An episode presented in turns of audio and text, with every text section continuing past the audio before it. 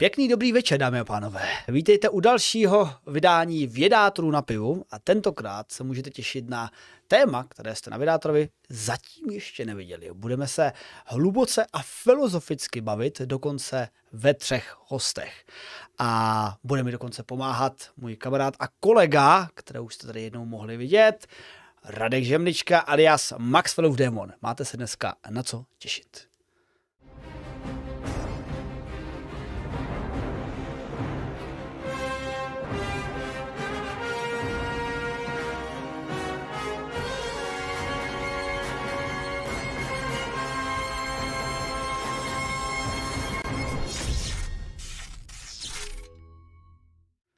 Tak, tady, tady ho máme, dámy a pánové. Eh, Radek Šemlička alias Maxwellův démon. Nazdar Radku.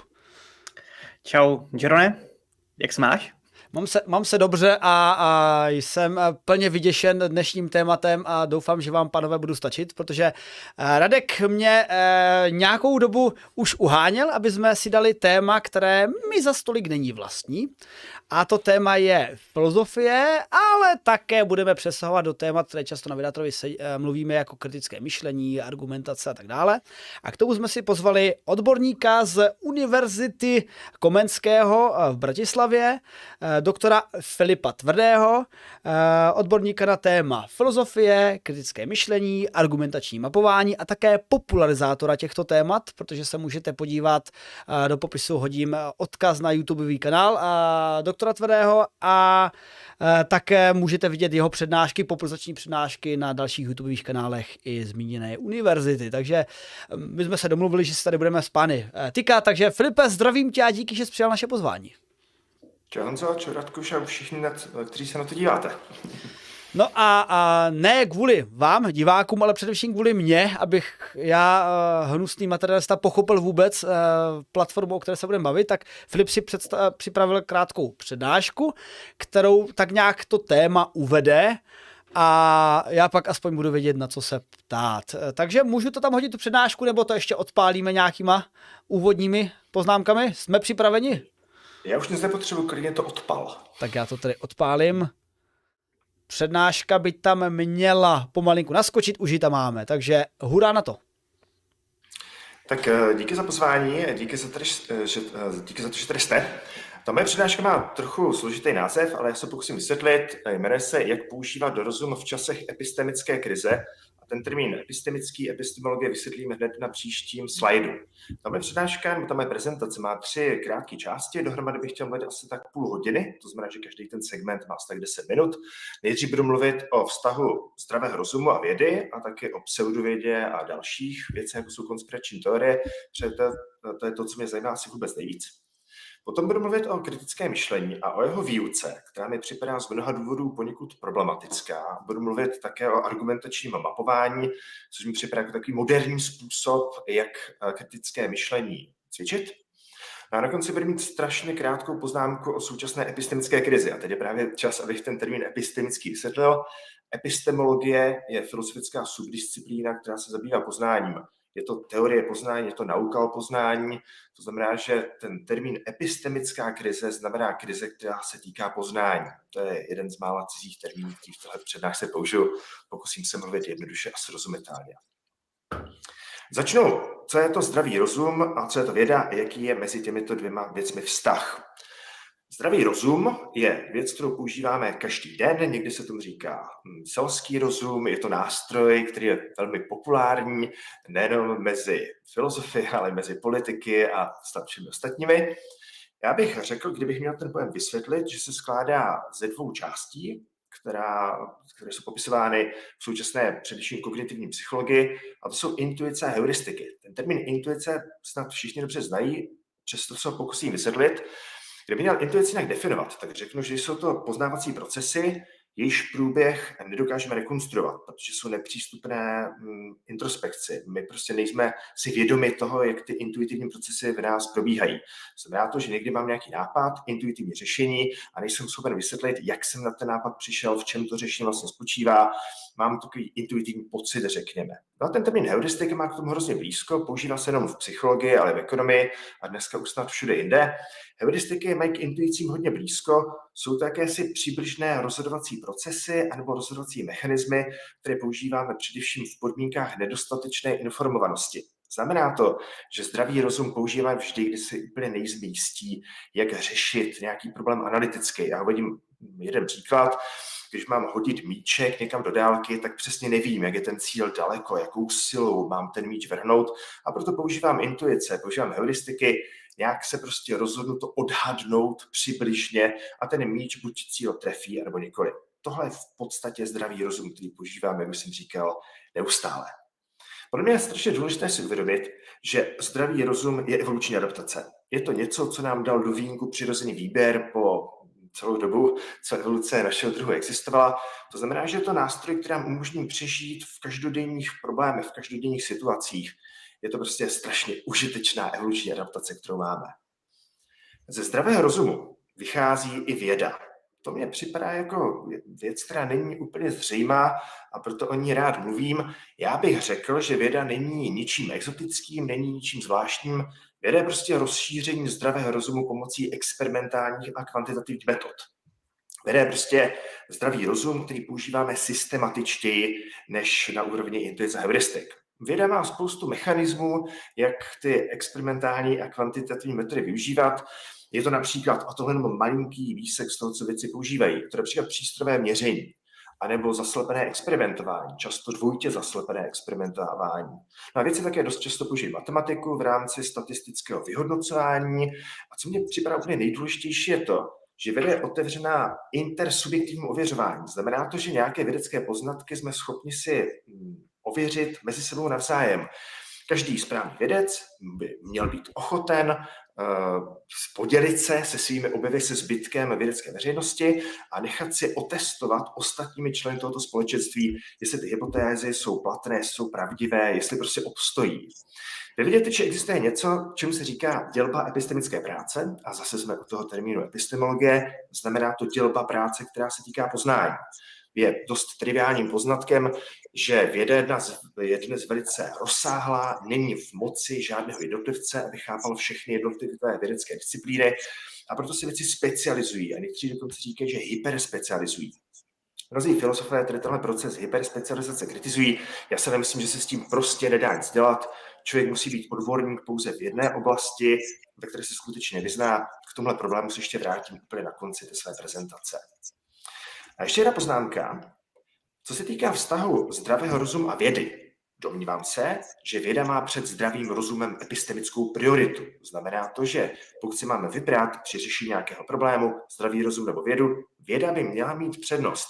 To poznání vědy je mnohem kvalitnější a správnější než je poznání zdravého rozumu. A to je právě kvůli tomu, že věda používá všechny ty mechanismy, které jsem se snažil před chvílí představit. Problém je v tom, že věda dost často produkuje protiintuitivní poznatky. To jsou poznatky, které nejsou úplně uchopitelné zdravým rozumem. Zdravý rozum v mnoha ohledech selhává, když se snaží hodnotit platnost nějakých vědeckých hypotéz. Uvedu jenom několik málo příkladů. Ono je třeba hrozně protiintuitivní, že se život na Zemi vyvíjí díky působení přirozeného výběru v rámci evoluce tím způsobem, jakým se vyvíjí. To znamená, že se vyvíjí miliony, stovky milionů, miliardy let na téhle planetě. On je strašně protiintuitivní, že někdy v hluboké minulosti měl člověk společného předka třeba s kukuřicí. To je protiintuitivní, je to vědecká pravda, ale zdravý rozum se s těmito protiintuitivními poznatky nedokáže úplně vypořádat. No a stejně protiintuitivní je i třeba teorie relativity nebo kvantová mechanika. V podstatě jakákoliv pokročilejší vědecká teorie dneška má problém s tím, aby jsme ji uchopili pomocí zdravého rozumu samotného. A ještě jedna poznámka. Zdá se mi, že hodně protiintuitivní jsou i některé poznatky sociálních věd, jako je třeba politologie nebo ekonomie.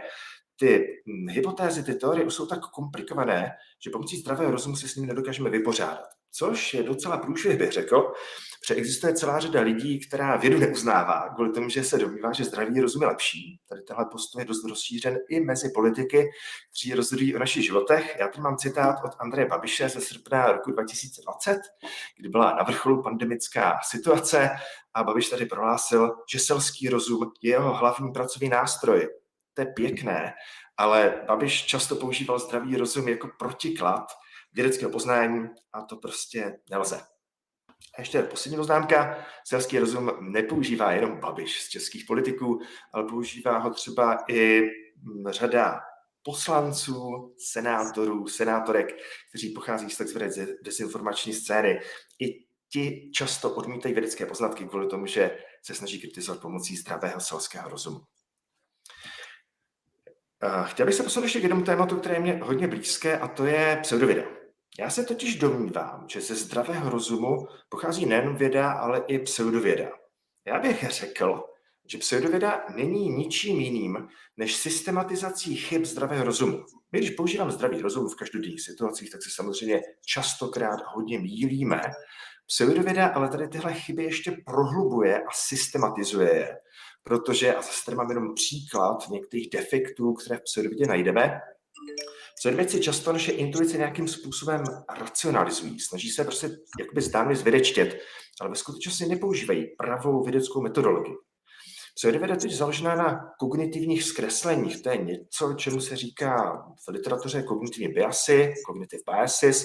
Jsou právě systematické chyby, kterými je zatíženo naše poznání a které v pseudovědě se hodně projevují. A pak to dopadá tak, že zatímco věda je založena na zdůvodněných hypotézách, tak pseudověda vychází z nezdůvodněných spekulací a pseudovědci se ani moc nestaží, aby tyto intuitivní, nezdůvodněné spekulace nějakým způsobem seriózně obhájily. Pokud se dostane do sporu pseudověda se zdravým rozumem, tak má zdravý rozum před pseudovědou epistemickou prioritu. Máme to vlastně poskládáno, že velvo je to poznání nejhorší, já bych dokonce řekl, že pseudověda vůbec žádné poznání poskytuje. Uprostřed máme ten v celku kompetentní, ale přesto omylný zdravý rozum. A vpravo tam je to nejlepší poznání, ke kterému jsme schopni dospět, a to je věda, založená především na dělbě práce v oblasti poznání. A ještě jeden slide jsem věnoval problém pseudovědy. Pseudověda je fenomén, který je ve filozofii hodně zkoumán, minimálně od 60. let. Je to velké téma, kterému je věnována velká pozornost. A já jsem tady uvedl jen několik příkladů teorií, které jsou jednoznačně pseudovědecké, jako je třeba astrologie nebo homeopatie, nebo parapsychologie, ufologie a podobně. Těch disciplín jsou prostě desítky, stovky. Mě připadá zajímavé, že některé teorie nebo některé hypotézy, které jsou jednoznačně nesprávné, bychom neměli označovat za pseudovědecké, protože nějak jako odporují tomu, co je v pseudovědě běžné. Martin Mahner, což je německý filozof vědy, přednedávnem odlišil dva typy nesprávného poznání, defektního poznání a mluví o pseudovědě a paravědě. Já se to pokusím vysvětlit. Zatímco pseudověda imituje, že je skutečnou vědou a snaží se parazitovat na dobrém jménu vědy, to znamená, že pseudovědec třeba hm, tvrdí, že je vědcem, obleče si bílý plášť, zajde se do laboratoře a tam dělá nějaké své pseudovědecké experimenty. Představitel paravědy nic takového nechce. Paravěda má jinou imunizační strategii, jiný způsob, jak se ubránit kritice ze strany vědy. Paravěda totiž tvrdí, že s vědou nemá nic společného, že přináší nějaký úplně jiný typ poznání, který s vědou není kompatibilní. A proto Mahner mezi příklady paravědy zařadil třeba ezoterismus nebo léčbu vírou, mysticismus, okultismus, nejrůznější meditace, věštění a podobně. A já bych sem ještě zařadil, no, abych kritizoval i svou vlastní disciplínu, to, čím říkám pseudofilozofie. Já se obávám, domnívám se, že spousta filozofů v minulosti nerespektovala vědeckou metodologii, mimochodem takových filozofů je spoustu i dnes, Oni se prostě domývají, že nabízí nějaký lepší poznání, nějaký alternativní poznání, které není vědecké, ale které je přesto možná přesnější než poznání vědy. Já bych tady tohle poznání teda chtěl někdy fakt vidět a chtěl bych vidět, jak ho dokáží intersubjektivně ověřovat. Jenom abych vedl příklady, já nebudu zabírat moc do detailu, tak si domnívám, že mezi tuto pseudofilozofii patří v posledních desetiletích především takzvaná postmoderna, jí ale nechci věnovat moc velkou pozornost, protože podle mě postmoderna už je mrtvá. A taky fenomenologie, což je disciplína naopak docela živá, především v České republice, protože v České republice má velkou tradici už někdy od 30. let 20. století díky Janu Patočkovi. Spousta dnešních českých filozofů se k fenomenologii hlásí. Já se obávám, že se hlásí vědomě či nevědomě k jakési pseudofilozofii, která žádné poznání nabídnout nedokáže. A ještě si jednu kontroverzní poznámku, a to se týká náboženství. Někdo by se mohl zeptat, kam vlastně patří náboženství. A já si myslím, že patří do bojího. že je náboženství někdy pseudovědou a někdy paravědou, někdy se náboženství tváří, v rámci náboženství existují nějaké teorie, které se tváří, jsou vědecké, a někdy náboženství naopak odmítá kritiku tím, že není, nemá s vědou nic společného, že si nechce nic společného, přinabízí nějakou alternativu vůči vědě. Příklad za všechny, pseudověda v náboženství se projevuje třeba naukou o turínském plátnu ti badatelé v úzovkách, kteří zkoumají turínské plátno, se tváří, že to dělají pomocí vědeckých metod, ale ve skutečnosti to vědecké metody nejsou. A na druhou stranu, pokud jste nějakým fakt sofistikovaným postmoderním teologem, tak provádíte náboženství spíš jako pravědu, když tvrdíte, že teologie zkoumá Boha jako hlubinu tajemství, a která jako nemá žádné způsob, jak intersubjektivně ověřovat ty jednotlivé akty víry, tak jste spíš pravědce. A úplně poslední poznámka k této sekci se týká toho, že já bych ani mezi pseudovědou a paravědou moc nerozlišoval mě jako filozofa, který se zabývá epistemologií, teorií poznání totiž nejvíc zajímá ignorance obecně. Mě nejvíc zajímá, jak lidé produkují a přijímají tzv. nezdůvodněná přesvědčení. To znamená přesvědčení, ke kterým nejsou schopni dodat nějaký důkaz, nějaký argument, nějakou evidenci. A do tady těchto nezdůvodněných přesvědčení patří nejenom pseudověda a paravěda, ale patří sem spoustu jiných typů poznatků, které nejsou dostatečně zdůvodněné, a to jsou například konspirační teorie, anebo dnes tolik diskutované dezinformace, anebo ty staré dobré pomluvy, které lidé přijímají, když ví, že pro ně nemají dostatek evidence. Mimochodem, to, že se snažím o pseudovědě, paravědě a nezdůvodněných přesvědčeních mluvit nějak dohromady, není ničím novým. Já si myslím, že v minulosti k těm, k těm nesprávným typům poznání přesně takhle lidé přistupovali. Já teďka čtu úplně senzační knížku, která byla poprvé publikována v roce 1841. Tu knížku napsal skotský básník Charles McKay. On teda dělá spíš takové antropologické, filozofické zkoumání. Ta knížka se jmenuje Pojednání o mimořádně populárních bludech a o šílenství davů, The Madness of Crowds. A McKay se tady zabývá různými populárními teoriemi, které v 19. století byly rozšířeny mezi lidmi a které jsou podle McKay nesmysly. Všimněte si, že ten obsah, z kterého vybírám jen něco málo, se zabývá nejenom alchymii a předvídání budoucnosti a proroctvím, nebo představitele toho dobového magnetismu, který byl jednoznačně pseudovědecký, ale zkoumá i náboženství, zkoumá i čarodějnické procesy, nebo dokonce, jak vidíte tady vpravo, křížové výpravy, které byly také podle McKay založeny na nezdůvodněných přesvědčích, které neměly nic společného s realitou. V dnešní době se snažíme bránit pseudovědě a paravědě především tím, že akcentujeme výuku a vzdělání kritického myšlení. Kritické myšlení je hrozně populární pojem, je to taková mantra, kterou dnes opakuje kde kdo v rámci nejenom humanitních disciplín, ale obecně v rámci pedagogiky a vzdělávání. Ten termín kritické myšlení pochází už někdy podle mě z přelomu 18. a 19. století. Dost o něm uvažoval třeba německý filozof Immanuel Kant, ale nějak systematičtěji se tím problémem začali zabývat až američtí pragmatisté, jako například John Dewey, který v roce 1910 napsal knížku s názvem How We Think, ve kterém právě uvažuje o tom, jak kriticky uvažovat, jak učit kritické myšlení. O něco později, v roce 1939, vydala britská filozofka Susan Stebbingová knížku, která se jmenovala Thinking to Some Purpose a to je podle mě první jakási učebnice kritického myšlení, to první manuál, jak myslet, abychom mysleli správně. A jak jsem říkal, dneska se z toho stává opravdu velký boom.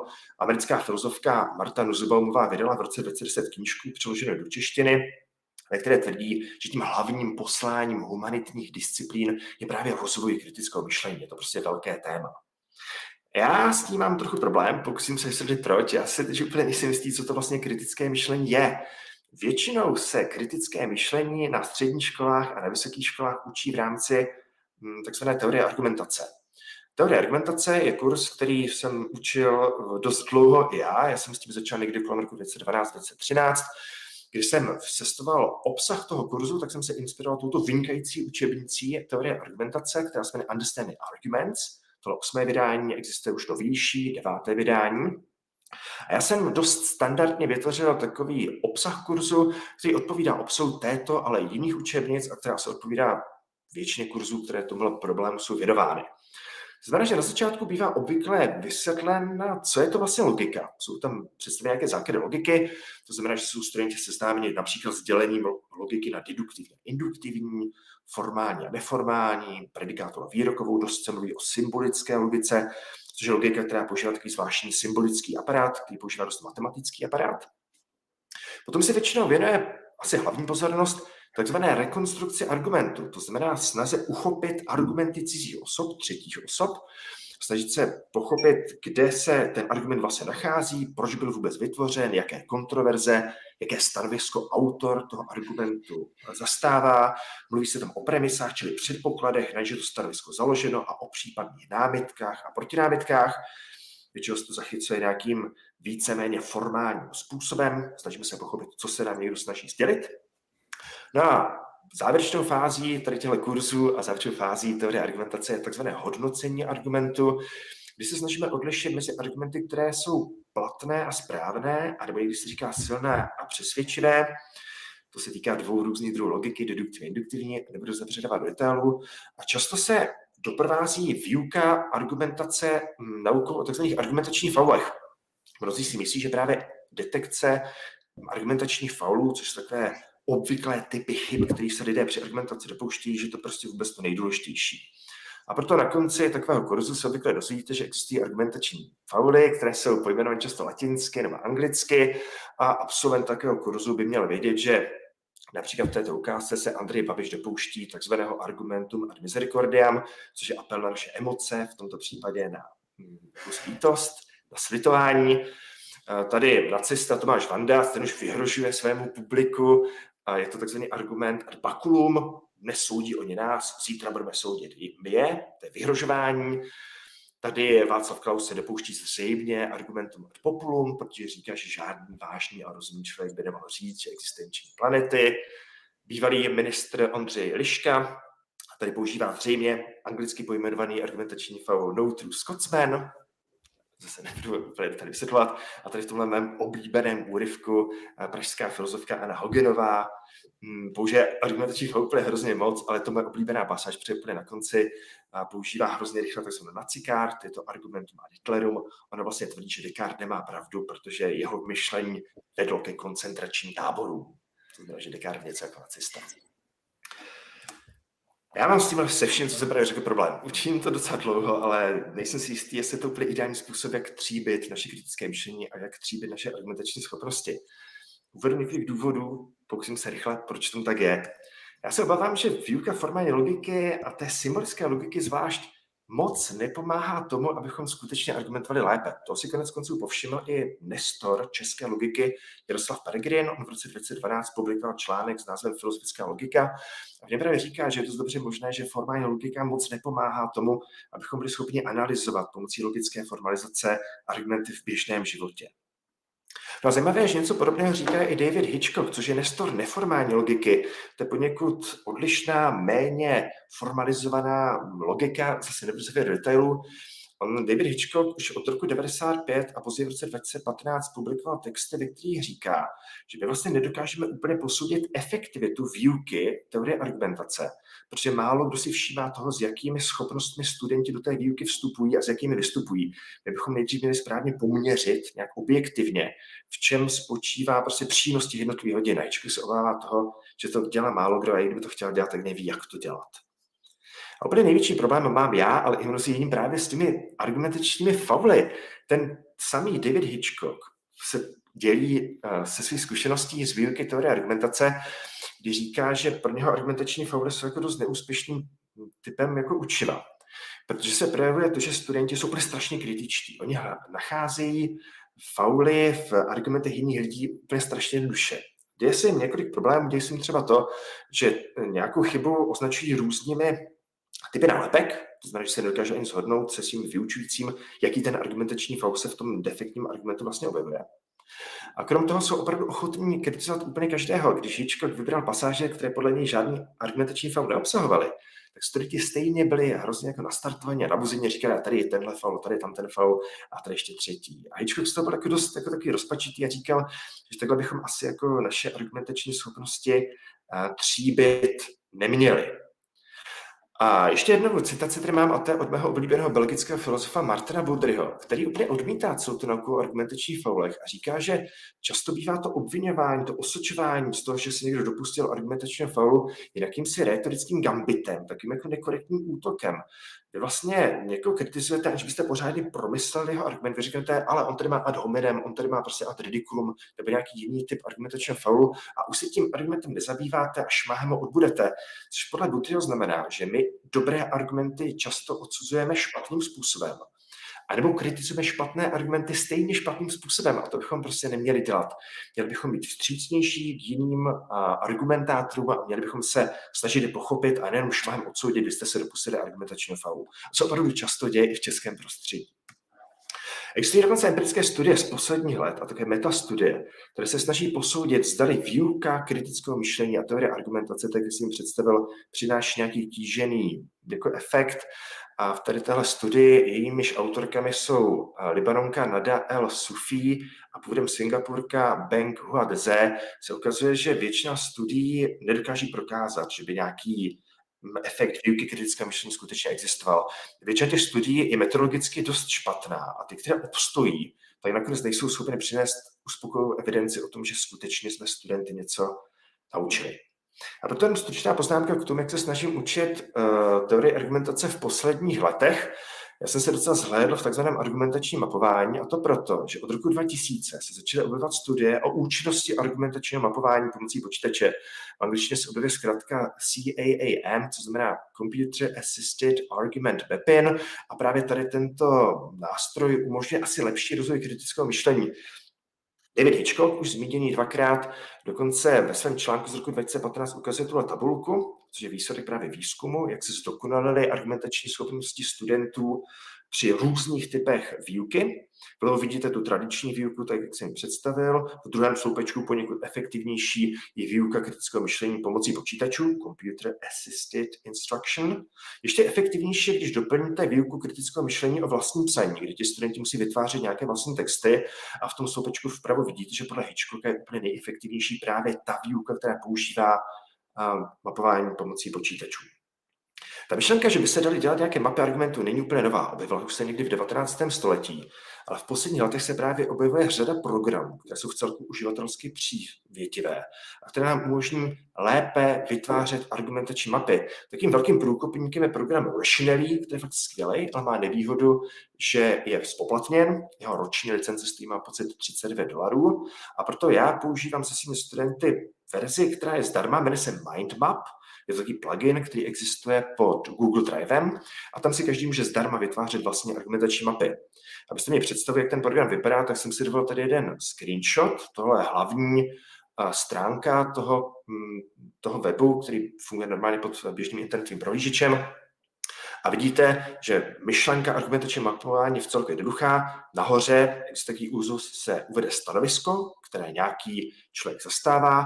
K němu jsou zeleně označeny premisy, čili předpoklady, on že to stanovisko opřeno. A červeně k němu můžete označovat i případné námitky. Zdá se mi, že pomocí tady tohle vizuálně snadno jako představitelného systému si můžou opravdu studenti, ale i kdokoliv jiný lépe vytvářet představu o tom, jaké ty argumenty existují a jak jsou eh, skonstruovány. Hmm tak je to možné potom se zaměřit na ty jednotlivé předpoklady a na ty jednotlivé typy evidence a vy si můžete položit otázku, je to skutečně pravda, odpovídá to skutečně realitě, existuje proto dostatek evidence a podobně. A ještě jedna výhoda, a to spočívá v tom, že vlastně my ty mapy můžeme potom přečíst pomocí termínu přirozeného jazyka. Já totiž řeknu, že nějaké stanovisko platí, protože je podpořeno nějakou premisou, nějakým předpokladem, ale že vůči tomu předpokladu může existovat nějaká námitka a tak to jednoduše si potom dokážu zrekonstruovat, oč v těch jednotlivých argumentech vlastně jde. Já tady mám jenom ukázku, kterou vás nebudu příliš zdržovat. Já jsem se svými studenty na jednom kurzu dělal argumentační mapy uh, argumentů z nověké filozofie. Tohle je mapa kratičkého úryvku od René Descartes z meditací o první filozofii. Vidíte, že i v takhle krátkém textu může být ta mapa docela komplikovaná. Descartes postupuje jako velice zodpovědný myslitel, On k tomu svému stanovisku, které je tady označeno číslovkou 1.1, vytvořil čtyři premisy, čtyři předpoklady, k ním ale jako zodpovědný myslitel vytváří i námitky, z nich některé jsou opravdu pro něho fatální, ale některé se dají snad znovu vyvrátit pomocí protinámitky. A tak to v celku komplikovaně jsme ten argument prostě společně zaznamenali. Já mám i s argumentačním mapováním trochu problém. Mně se hrozně líbí ten nástroj, ale nejsem, nebo nejsem si jistý, vím jistě, že to není nějaký všelék který vyřešil všechny naše problémy spojené s kritickým myšlením a argumentace. pro někoho to může být taková pomůcka, proto aby lépe pochopil, co se mu jiní lidé snaží sdělit. A tak mi to připadá didakticky dobré, když se snažíte vytvořit vlastní text, vlastní argument, když se snažíte skonstruovat vlastně argument, že si můžete připravit ten materiál právě do, do podoby takové argumentační mapy a přitom při psaní toho vlastního textu už jenom postupujete podle té mapy, kterou jste si před připravili. Posledních pět minut ale věnuji tomu, proč si myslím, že žádná výuka kritického myšlení není úplně dostatečná. Já teď si promluvit o tom, co už je napsáno v názvu té prezentace. Chci promluvit stručně o epistemické krizi. Často se mluví o takzvané postfaktické době, ve které údajně žijeme. A to je doba, která je charakterizovaná údajně tím, že lidé už ztrací zájem opravdu, že nezajímá fakticita, mnozí lidé pohrdají prostě argumenty a zdůvodněním a důkazy a podobně. Myslím, termín postfaktická doba moc nelíbí, když je docela používám. Mně se fakt víc líbí ten pojem epistemická krize, v níž se teď nacházíme. Je to krize, která se týká poznání, podrývání samotných základů poznání, na které jsme byli zvyklí prostě po dlouhá staletí. V českém prostředí ten termín epistemická krize spopularizoval český datový vědec, působící na univerzitě v Oxfordu, Jan Kulvajt, který charakterizuje jako ztrátu schopnosti významné části společnosti mít sdílenou představu o realitě, která by tu realitu nějak třeba správně odrážela. Není to nějaká speciální vědecká definice, ale myslím, že docela obstojí. Já opravdu souhlasím, že se v epistemické krizi nacházíme, ale tato epistemická krize není zdaleka první, se kterou jsme se v dějinách naší civilizace setkali. A jako příklad bych uvedl vynález knihtisku, který byl na západě objeven po roce 1440 a který okamžitě způsobil nekontrolovanou informační explozi, která podle mě dost připomíná tu informační explozi, ve které žijeme dnes. A ta informační exploze, která je dnes způsobena především rozem internetu a nejrůznějších sociálních sítí. Když vznikl knihtisk, tak těmi nejpopulárnějšími tiskovinami se staly pamflety šířící nepodložené fámy, poplašné zprávy, prostě to, čemu bychom dnes řekli dezinformace, konspirační teorie a pseudovědu. Příklad za všechny, prvním bestsellerem 15. století bylo Kladium na čarodějnice. To je kniha, která je prošpikvaná nesmysly, pomluvami, bizarními uh, fámami, a tahle knižka způsobila utrpení deseti tisíců či sta tisíců lidí v Evropě a v evropských koloniích, především v Severní Americe. Jednou z hrozně populárních knih v 17. století byla tady tato kolekce 57 zaručených receptů proti moru. To mi taky připomíná situaci, ve které jsme nedávno žili, kdy lidé vymýšleli nejrůznější absurdní recepty proti COVID-19 a ty se také šířily hm, jakýmsi nedůvěrhodnými zdroji. Mimochodem o tady tahle epistemické krizi 15. století napsala harvardská historička Anne Blairová úplně skvělou knížku, která se jmenuje Too Much to Know a je fakt vřele doporučuji všem, který zajímá ta současná epistemická krize, v níž se nacházíme. Řekl bych, že společnost ten problém s přebytkem neověřených informací nakonec vyřešila. Sice to nebylo v 15. století, bylo to až o trošku později, ve století 16. a 17. Znamená, že to trvalo dlouho a nešlo to snadno, ale nakonec nějaké mechanismy, jak překonat tu epistemickou krizi lidé vymysleli. A to bylo především to, že vznikla prestižní vydavatelství. První z těch prestižních vydavatelství je Cambridge University Press z roku 1584. A to, co bylo vydáváno v těle prestižní vydavatelství, jsme mohli považovat v té době za spolehlivé, protože samotní vydavatelé si dávali pozor a sázeli své renomé na to, že budou skutečně publikovat spolehlivé informace. A od trošku později dochází ke vzniku prvních vědeckých časopisů. Tady vpravo vidíte první číslo časopisu Philosophical Transactions of the Royal Society, což je první vědecký časopis publikovaný v angličtině.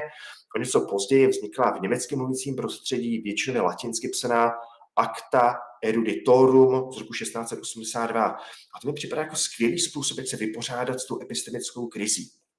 Protože Vědecké časopisy znají něco, čemu se říká recenzní řízení. Pro vědce je to dost banální poznatek, ale mezi laickou veřejností se tomu příliš nerozumí. To znamená, že to takzvané peer review je hodnocení vědeckých prací experty z téhož oboru. Žádný text nemůže být publikován, až by byl přehlédnut lidmi, kteří tomu problému skutečně rozumí. Peer review rozhodně není dokonalé, ale domnívám se, že nic lepšího momentálně nemáme.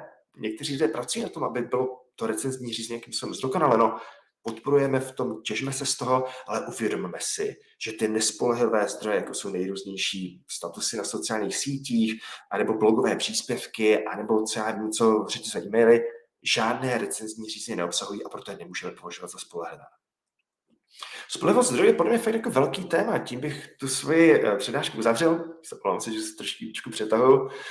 Problém totiž v tom, že poznání jednotlivce je zatíženo celou řadou nedokonalostí. Když poznáváte sám jako jednotlivec, tak jste hodně ovlivněni těmi nejrůznějšími kognitivními biasy, těmi zkresleními, jako je třeba confirmation bias, tomu se říká v češtině obvykle potvrzovací slepota. Znamená to, že lidé přehlíží proti evidenci a spíš podporují to, co se jim hodí do karet. Spíš akcentují to, co se jim prostě hodí do krámu. Pokud chcete nějaké skutečně spolehlivé poznání, tak by mělo být to poznání vystavěno testování. Předpokládá to nějaké kontrolní mechanismy a tu už zmíněnou dělbu epistemické práce. Abyste produkovali spolehlivější informace, měli byste vždy pracovat v jakémsi větším společenství, jako je třeba společenství vědecké. To znamená, abych se to ještě chvíli zdržel, ty recenzované vědecké publikace, které vychází ve skutečně renomovaných vědeckých žurnálech, jsou založeny na tom, že vědci mají povinnost poskytovat data, aby ti ostatní mohli ověřit. Každý ten příspěvek, každý ten článek je podroben recenznímu řízení a pokud se zjistí po publikování, že nějaký článek stejně obsahuje chyby, obsahové, formální, metodologické, tak je ten článek retrahován. Existuje takzvaná retrakce, což znamená zneplatnění toho už publikovaného článku. A já si myslím, že uh, skvěle popsán tady tenhle proces v článku, který vyšel v seznam zprávy v roce 2021 Autory tohoto textu je Josefína Weinerová a Pavel Kasík. Já všem strašně vřel doporučuji, zvlášť pokud se to, tím problémem recenzování nikdy nezabývali, pokud se s nikdy nesetkali. Ten článek je skvělý, jednoduše napsaný, velmi precizně promyšlený. Pokud někdo chce publikovat ne v oblasti vědy, ale v oblasti spravodajství, tak by se měl vědou inspirovat. A já si myslím, že skutečně existují mnohé spravodajské publikace, které jsou redigované, to znamená, že obsahují podobné kontrolní mechanismy jako vědecké publikace. To znamená, že slušní, seriózní novináři jsou schopni ověřovat své zdroje, ty jednotlivé texty podlehají jakési redakční práci, což je něco na způsob recenzního řízení. To znamená, že ten text jednotlivá redaktora je přehlednut editorem, šéf editorem, snad šéf redaktorem celého toho časopisu. No a pokud přesto dojde k tomu, že někdo publikuje milné informace, následuje omluva. Všechny seriózní denníky, týdenníky, časopisy by něco takového měly mít. Opět je to ve velkém kontrastu s tím, že když někdo publikuje na blogu, anebo na nějaký YouTube video, anebo publikuje něco v řetězí e-mailu nebo jako status na sociální síti, tak tam prostě tady tenhle kontrolní mechanismy prostě neexistují a proto bychom je měli brát s velkou rezervou. A úplně poslední slide je o něčem, co se jen tak netýká samotného mechanismu publikování, ale nás samotných. Já si myslím, a tím to chci uzavřít, že hrozně důležitá je znalost našich vlastních limitů. V epistemologii se tomu říká překračování expertízy. Anglicky epistemic trespassing a to je situace, kdy se odborníci v médiích vyjadří k tématům, kterým nerozumí, protože ta témata nemají nic společného s jejich specializací. Ještě jednu knížku doporučím a to je text, který napsal americký filozof Nathan Ballantyne, jmenuje se Knowing Our Limits a je právě o tom problému překračování limitů vlastní disciplíny. Kdybychom skutečně byli skromní a kdybychom se nesebe přeceňovali a kdybychom rozuměli limitům našeho poznání, tak by se totiž nemohlo stát to, že právník bude mluvit v médiích o imunitě a na druhou stranu imunolog o geopolitice a stomatolog se bude vyjadřovat o epidemické situaci a stomatolog se bude vyjadřovat o vojenství a stomatolog se bude vyjadřovat o klimatické změně. Asi chápete, že mluvím o tom stejném člověku, který akorát nechci nahlas jmenovat. A bych to uzavřel tím, že já jako filozof se cítím jako zvlášť trapně, když vidím jiné filozofy a filozofky v českém prostředí, kteří nemají problém vyjadřovat se úplně ke všemu, na co se jich prostě novinář zeptá. Kdybychom se tohle vyvarovali, tak bychom na tom byli všichni lépe, protože bychom chápali, že někde expert a někde falešný expert, někdo představuje skutečné poznání a někdo představuje nějaké své intuice na základě heuristik a na základě svých nějakých vlastních osobních pocitů. To je mm, na úvod všechno. Já ti, Filipe, moc děkuji. Uh, musím uznat, že chápu, proč uh, tvoje přednášky se tak líbily Radkovi a jsou doslova žrádlem pro mozek, protože uh, hned jsem chtěl reagovat nějakým předpřipravou otázkou, kterou jsem měl, ale tak se mě uh, nabůstoval, až rozžhavil tím třetím bodem, že na něho dovolení rovnou napojím a svou vlastně první otázkou, protože Prakticky jsem se chtěl bavit o, to, co, o tom významu, co ty úplně, nebo o tom pojmu, co úplně nemáš rád, co třeba um, ta krize současného, současných fakt, post, doba postfaktická. A možná bych tam připojil i ta krize autoric, kterou si vlastně zmiňoval na závěr. A, a protože, jak si pěkně popsal, tohle není první moment, kdy to nastalo. Vynález knihtisku byl první moment, kdy najednou se začaly šířit relativně neověřené informace nebo absolutně neověřené, informace a lidé je mohli přijímat a nějak eh, podle nich reagovat, třeba negativně, třeba pozitivně, třeba se poma potírali eh, rozstaveným, nevím, ně, něč, nějakým materiálem, protože měli pocit, že jim to v lepší zdraví nakonec jim to způsobilo otravu a tak dále. A Poradil si s tím později Cambridge University Press, protože moje otázka, co se mě připravený bude, sakra, co s tím, co se současným stavem, kdy, má, kdy média v dnešní době jsou rozmělněná. Zatímco dřív jsme měli uh, určité jednoznačně kontrolované toky mediální, uh, televizi, uh, rozhlas, noviny, uh, tak pak přišly i v rámci těchto toků jisté ústupy stranou, noviny, bulvár, televize. Dobře, nechci říct, že televize, komerční televize znamená zlo, ale ne tak kontrolovaný obsah jako televize veřejné služby pro, uh, pro rozhlas platí to samé.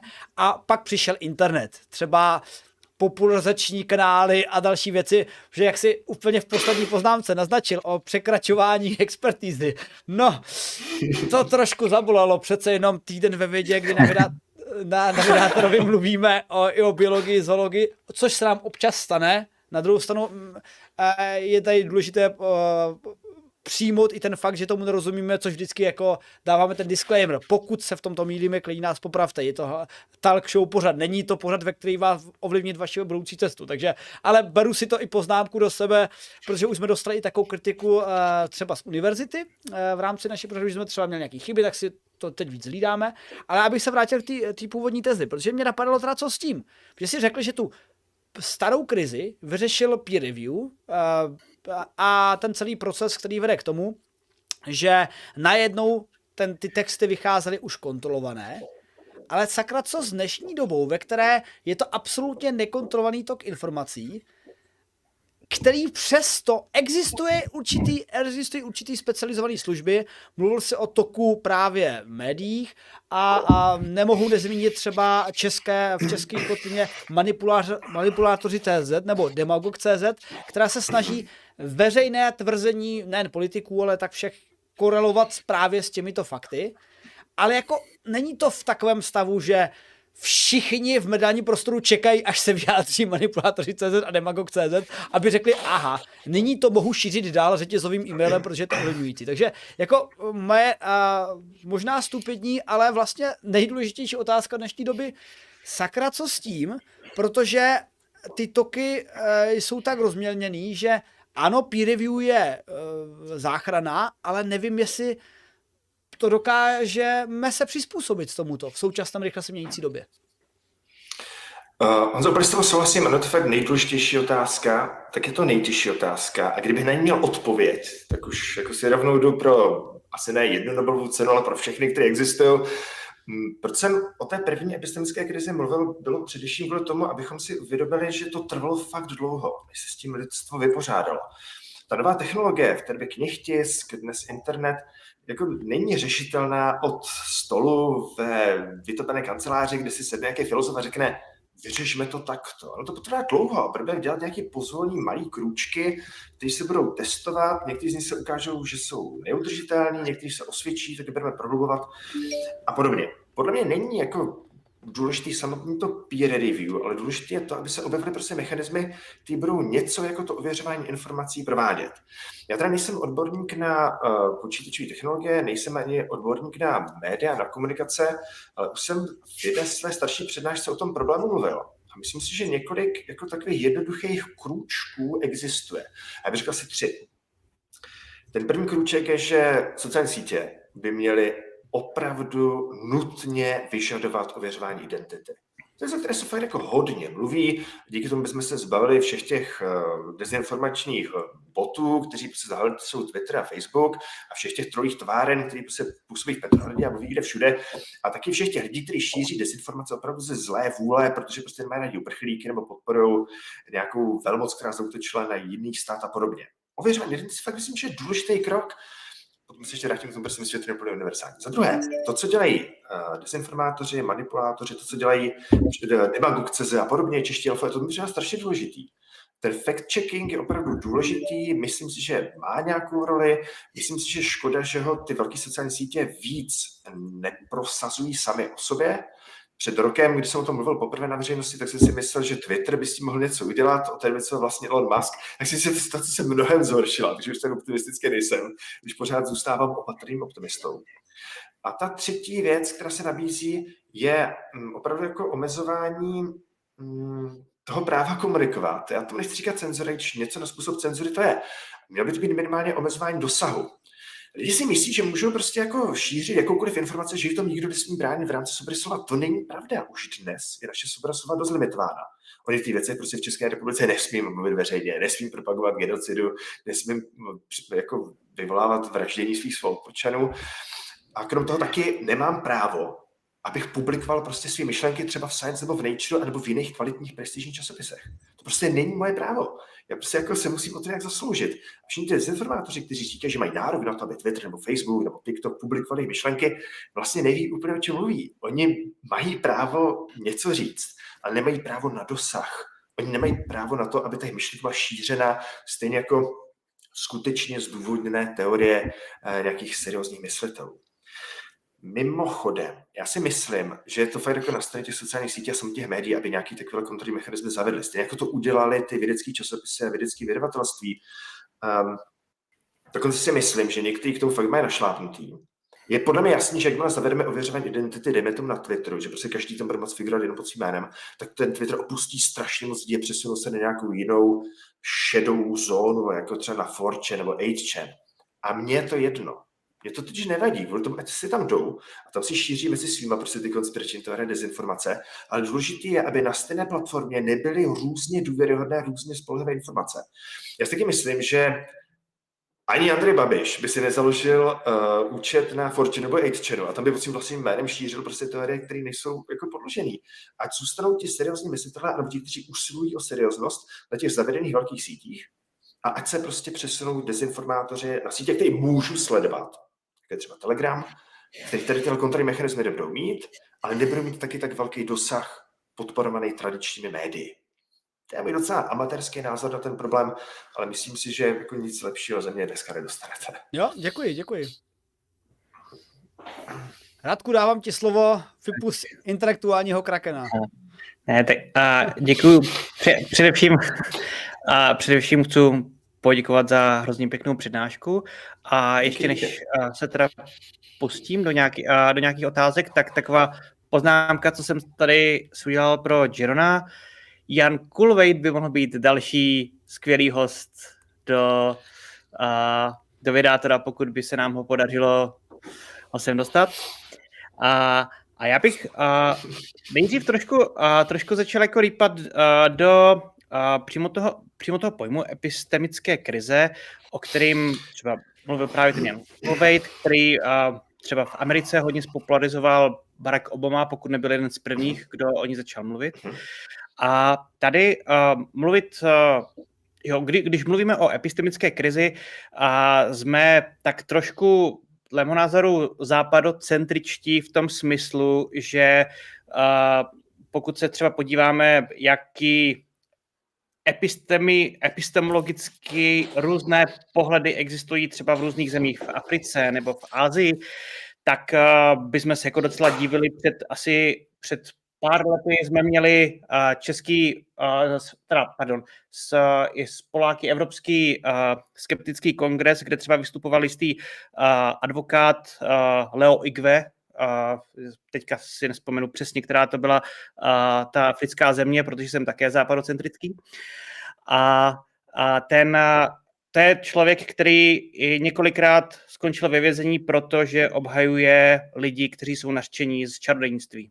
Což je něco, co by co třeba uh, my tady uh, v České republice už třeba tolik neznáme, nebo tolik na západě, ale prostě v Africe jsou skupiny lidí, kteří věří pořád v čarodejnictví, dokonce je to, uh, dokonce čarodejnictví je i trestný činek v ústavě. A jsou tam samozřejmě z našeho pohledu minimálně osvícenější lidé, kteří, uh, kteří uh, samozřejmě to považují za absurdní a obhajují třeba lidi označení, uh, označeny za čarodě, čarodejnice, ale tohle to třeba, tohle je obrovský rozdíl v tom, jak, uh, teda tady vidíme, jak třeba v jedné zemi můžou skupin lidí naprosto odlišně vnímat realitu. Stejně tak uh, třeba i uh, v uh, můžeme, můžeme si třeba číst z první republiky diskuze pátečníků a můžeme si potom třeba číst v, v hovorech z TGM, jak studenti a praští občané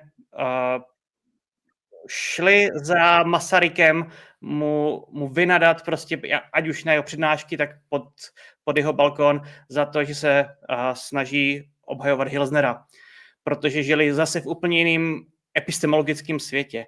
A teďka uh, otázka je teda, jestli, jestli vůbec jako třeba někdy dochází k sjednocování tady těch uh, epistemologických, těch poznávacích modelů ve společnosti, ať už na západě, ať už jestli něco takového probíhá v Africe, v Asii, anebo jestli vlastně lidé pořád jako žijí v takových naprosto odlišných komunitách, odlišných epistemologických ostrovech. A a jestli jenom čas od času uh, se to neprojeví tím, že najednou jako přijdou hmatatelný, měřitelný a měřitelný uh, problémy, které jsou založeny tady na tomhle a uh, na téhle na těchto odlišnostech. Uh, rozumím, souhlasím, díky za otázku, spíš připomínka a já, mě fakt jako nezbývá než souhlasit. Já samozřejmě, když jsem teď mluvil o těch receptech, jak řešit epistemickou krizi, když mluvím vůbec o tom, že se v nějaké epistemické krizi nacházíme, tak to omezuje hodně na ten západní prostor, euroamerický, možná ještě někde jinde rozšířený, to znamená na země, ve kterých existuje víceméně funkční demokracie s víceméně funkční politickou reprezentací, dodržováním lidských práv a fungující soustavou soudů. Já opravdu mluvím jenom o nás teďka, protože si uvědomuji, že mluvit o něčem podobném v Africe je z mnoha důvodů absurdní, protože tam právě tady tahle podmínka, tyhle podmínky, které jsem mluvil, prostě splněny nejsou. A stejně tak tyhle podmínky nejsou splněny třeba ani v Číně nebo v Rusku, kde prostě fakt jako ten prožitek těch jednotlivých lidí je úplně diametrálně odlišný od toho, v jakém pohodlíčku my tady žijeme a s jakými problémy my se potýkáme.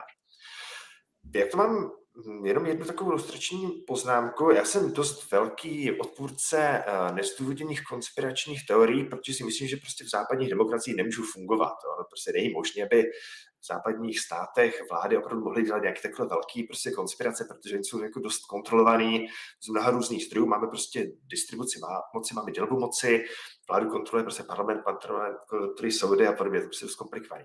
Ale na druhou stranu bych chápal, kdyby žil třeba v Rusku, že mnohé ty konspirační teorie nejsou nezdůvodněné, ale jsou skutečnými konspiracemi. Hmm, na to existuje jako dost evidence, že země, ve kterých jako jsou, který mají tendenci k autoritářským režimům nebo k totalitním režimům nebo k diktaturám, tak prostě jako v nich jsou lidé mnohem víc paranoidní a z dobrých důvodů, protože ty konspirační teorie mnohdy odráží reálné konspirace. Takže jenom abych to jako vysvětlil, já opravdu mluvím jenom o tom našem západním pohodlném demokratickém společenství, které je založeno na liberální hodnotách a liberální ekonomie.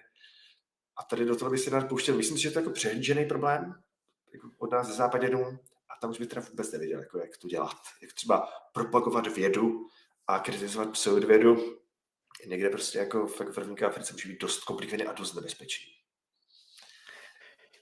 No, ono třeba existovalo, nebo možná pořád ještě existuje takové uh, mezinárodní spiknutí, kdy si vyloženě skupina lidí, kteří měli uh, svoje jméno, uh, plánovali v podstatě uh, světovládu a té skupině se říká komunistická internacionála.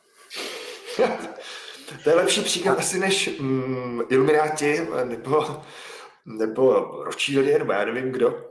A mimochodem, Radko se mi velice líbí kvůli tomu, že já si myslím, že opravdu jako marxismus a hlavně leninismus je konspirací usilující o světovládu což taky mimochodem dělá potom z té jako vědy o něm jako trochu konspirační teorii, ale teda popisuje prostě reálnou konspiraci, jo.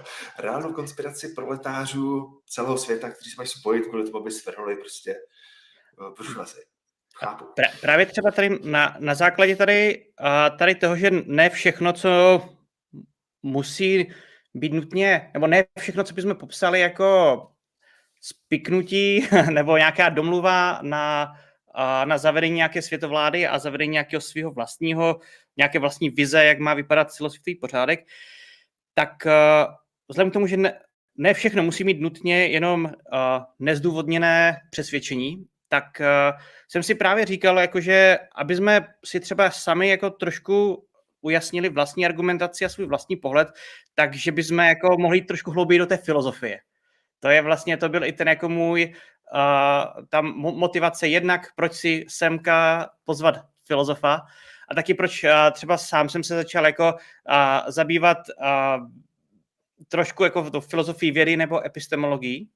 A co mě třeba, uh, co mě třeba přijde zajímavý v epistemologii je takový uh, je prostě nadefinovaný problém uh, epistemological problem of testimony. Naprosto, naprosto většina věcí, které vlastně víme o světě, je prostřednictvím svědectví. Ať už z učebnic, ať už z toho, že nám to pověděl matka, otec, nebo že jsme si to přečetli třeba na internetu. Pokud si třeba já s Jeronem přečteme nějaký fyzikální článek o vrstvách a dělaných magnetronem, můžeme si na magnetronu vyzkoušet, jestli fakt ta vrstva bude růst takovým způsobem, jak to píšu v tom článku. Ale těch věcí, které si my můžeme tak jako fyzicky ověřit, je hrozně málo. Takže potom nám nezbývá nic jiného, než věřit minimálně těm vědcům nebo minimálně, minimálně věřit Otázka, čemu vlastně jako máme věřit? Máme věřit učebnicím? V učebnicích pořádně ani není napsáno, odkud ty informace jsou čerpány.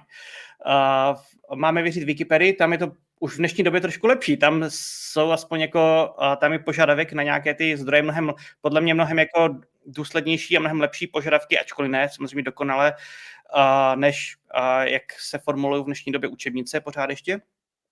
A, no ale pokud, pokud se třeba pokud si vytvoříme nějaký defektní model světa, ten model nebude jako vůbec konzistentní, jednak sám ze sebou, ale hlavně třeba s tím, co jako slyšíme, uh, slyšíme ať už od těch vědců, ať už z učebnic, ať už třeba z médií, tak asi jako nezbývá nic jiného, než si, než si tady tu nekonzistenci toho svědectví zdůvodní nějakým masivním spiknutím.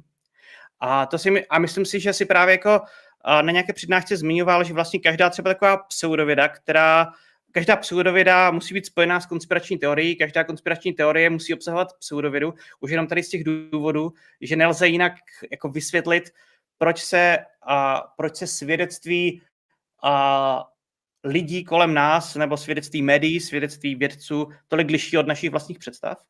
Ale pak je teda otázka, jako kterým, podle čeho si teda vybírat, kterým svědectvím věřit, kterým ne. Ty jsi už to teda trošku jako načrtnul, a ukázal si, proč, proč třeba ta, proč by měla být ta vědecká metoda, vědecké články epistemologicky nadřazené nějakými zjeveními třeba, ale možná bys tady tohle mohl teď, nám trošku, trošku teďka jako rozvést. Pokud bych třeba ještě, omlouvám se, že mluvím tak hrozně dlouho, ale vyložený příklad ze života, můžu někomu třeba vysvětlovat, jak funguje dvojitě zaslepený placebem kontrolovaný te- uh, test a vysvětlovat, proč se domníváme, že homeopatie nemá žádný efekt. A teďka, a tohle true story, uh, mi někdo řekne, jo, to je hrozně zajímavé, ale proč jakoby ty uh, informace získané tady někým cizím, nějakými tedy zajímavými testy, měly být nadřazeny mé osobní zkušenosti? Mm, to bylo hodně otázek, já si prosím odrazit od toho úplného závěru, mm, eh, toho, eh, co jsi říkal. Moje vlastní zkušenost je něco, čemu se říká anekdotická evidence. A je to něco, co je fakt jako hodně omylné, hodně problematické, protože, jak už jsem v té přednášce snad několikrát zmínil, já se můžu individuálně mílit, můžu být v zajetí svých vlastních nějakých zkreslení a nějakých představ, budu hodně ovlivněn tím konfirmačním zkreslením. My všichni usilujeme o to, abychom nějak rozuměli světu a jak když mám nějaký názor, tak budu opravdu vyhledávat zdroje, které spíš potvrzují to, co si myslím, než ty, které to mé stanovisko nějak kritizují. Tak. A proto je věda skvělá. Protože ve vědě to funguje jinak. Ve vědě se prostě snažíme ty jiný nachytat na švestkách. Snažíme se těm jiným ukázat, že se mílí. Snažíme se prosazovat svý vlastní hypotézy a svý vlastní teorie. A ono se to prostě líp kritizuje u jiných, než u nás samotných. My prostě nejsme úplně schopni jako napadat naše vlastní nějaké představy. My, v tom, my jsme opravdu velice špatnými kritiky nás samotných. Líp se nám to prostě dělá u těch druhých. A celý ten vědecký provoz je založený na tom, že my prostě ve vědě se vzájemně kontrolujeme a opravujeme si chyby těch druhých. Málo kdo je prostě schopen jako, a to, to nemyslím jak neznáme, ale málo kdo je schopen prostě fakt jako najít chybu ve svém vlastním argumentu, ve své vlastní teorii, ve své vlastní hypotéze, ve svém vlastním článku. Jiní lidé to prostě dělají lépe. A proto právě jako bychom měli dávat přednost, a to si myslím, že je mnohem důležitější než nějaké výuka teorie argumentace, měli bychom dávat přednost perspektivě třetí osoby, jak se tomu říká, před perspektivou první osoby. My bychom měli víc věřit, aspoň se týče tady těchto vědeckých prostě věcí, jiným lidem, než nám samotným, protože ti jiní mají potřebný odstup od našich oblíbených spekulací a hypotéz. Ale ti jiní lidi jsou hrozně hloupí, když to já jsem hrozně chytrý, já, tam, já do toho všeho vidím a ti ostatní prostě ti to nechápou. Říká, jak říká prostě takový známý americký přísloví, pokud uh, od rána do večera potkáváte jenom blbce, tak je dost pravděpodobný, že jste tím blbcem vy samotný. To je jako to české, české v tím, že um, jeden člověk po dálnici nadává, to je dneska úplně hrozný, všichni jdou do protisměru. Takhle to prostě. My prostě se dopouštíme chyb a sami sebe se nedokážeme opravit, ti jiní to prostě dokážou lépe. Tohle pro mě jako princip vědeckého provozu, je to princip toho, co odlišuje prostě vědecké poznání od toho individuálně anekdotického. Já, já naprosto musím s tebou samozřejmě souhlasit, protože uh, my s Radkem tady určitě za sebou i nějaký, a samozřejmě i ty máš nějaké publikace, prošli jsme procesem peer review a, a já sám teda uh, tak minimálně jednou za měsíc nějaký peer review dělám to, jak se liší kvalita procesu peer review eh, vydavatelství od vydavatelství, to jsou samozřejmě fakta, to je nespochybnitelné, jsou o tom i ve vědě nějaké různé eh, hlasité, hlasité diskuze, ale eh, jak tohle to prostě dostat do té do společné sféry, protože ono se to děje. Já už jsem zmiňoval v té své první otázce manipulátoři a demagog.cz hmm. a obecně se to děje i mimo samozřejmě tyhle ty dva weby. Prostě lidi napadají argumenty těch druhých lidí a ty jako odborník bys řekl, kdyby si poslechl argumentaci třeba, nevím, eh, pana Vandase proti uh, Fialovi třeba, tak jako bys našel jeden uh, argumentační fal vedle druhého, hezky bys o tom napsal svůj traktát, dal bys to na seznam zprávy a byl bys spokojený. Ale uh, jako já furt se snažím jako fyzik rozbít, jako fyzik a popularizátor se snažím rozbít tu slunovinovou věž. A je to třeba věc, uh, já teda uh, se omluvám, že vstupuji do toku uh, radkových myšlenek, ale je to třeba věc, že uh, i v rámci té své přírodní vědy já mám prostě tendenci rozbít tu slunovinovou věž aby, a vysvětlit lidem tu popularizační formu, aby to nějak pochopili, s upozorněním, že to nepochopí kompletně, takže jako není to uh, absolutní vysvětlení. A, a v rámci té, té debaty o těch, řekněme, sociálnějších tématech, uh, mně přijde, že, ty, že chybí to uvědomění si, jestli, jestli tam to přecení těch vlastních schopností posluchačů, nebo ten Dunning-Krugerův efekt, že jelikož tomu rozumí jenom trošku, tak mají pocit, že tomu vlastně rozumí kompletně. Eh, jako donutit to posluchačstvo toho odstupu.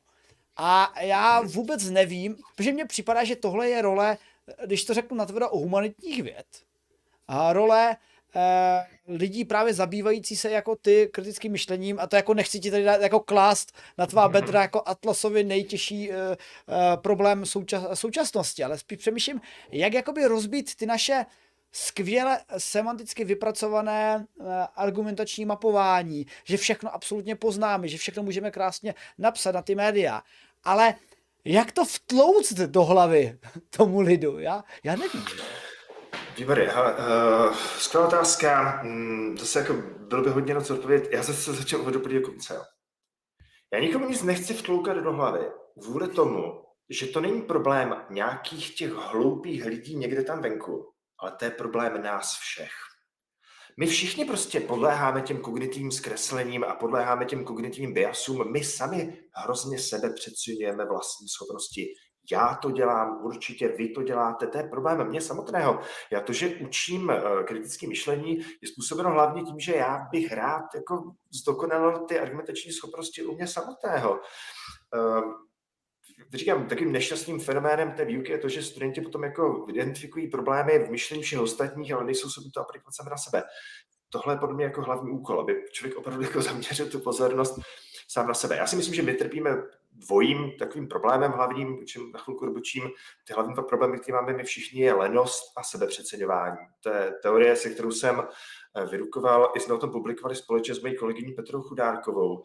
Ta lenost spočívá v tom, že občas je fakt jako těžký myslet, že jo. Ono je lepší prostě spodívat se na ty intuice, na ty heuristiky a člověku se nechce řešit nějaký komplikovaný příklady a opravdu jako snažit se nějak přemýšlet, tak prostě na to vykašlete a jste líní. No a to sebepřeceňování, to je ještě snad horší, to je prostě to, že já už když s něčím vyjdu na veřejnost nebo už něco vymyslím, tak si řeknu, že to je strašně super, prostě, že tomu všichni ostatní musí porozumět. Já mám prostě pravdu, že ostatní ne. A to se týká nás všech, znovu říkám. A proto je právě tak důležité s těma svými hypotézami vcházet do veřejného prostoru. Vy nepublikujete jenom kvůli tomu, abyste byli slavní a dostali za to plat, ale vy publikujete přece i kvůli tomu, abyste nějakým způsobem se podíleli na kumulaci poznání. A jinak to udělat než tak, že to prostě dáte v plén těm ostatním vědcům, kteří vás, jak jsem říkal, nachystají na šestkách, kteří vás upozorní na nějaké problémy.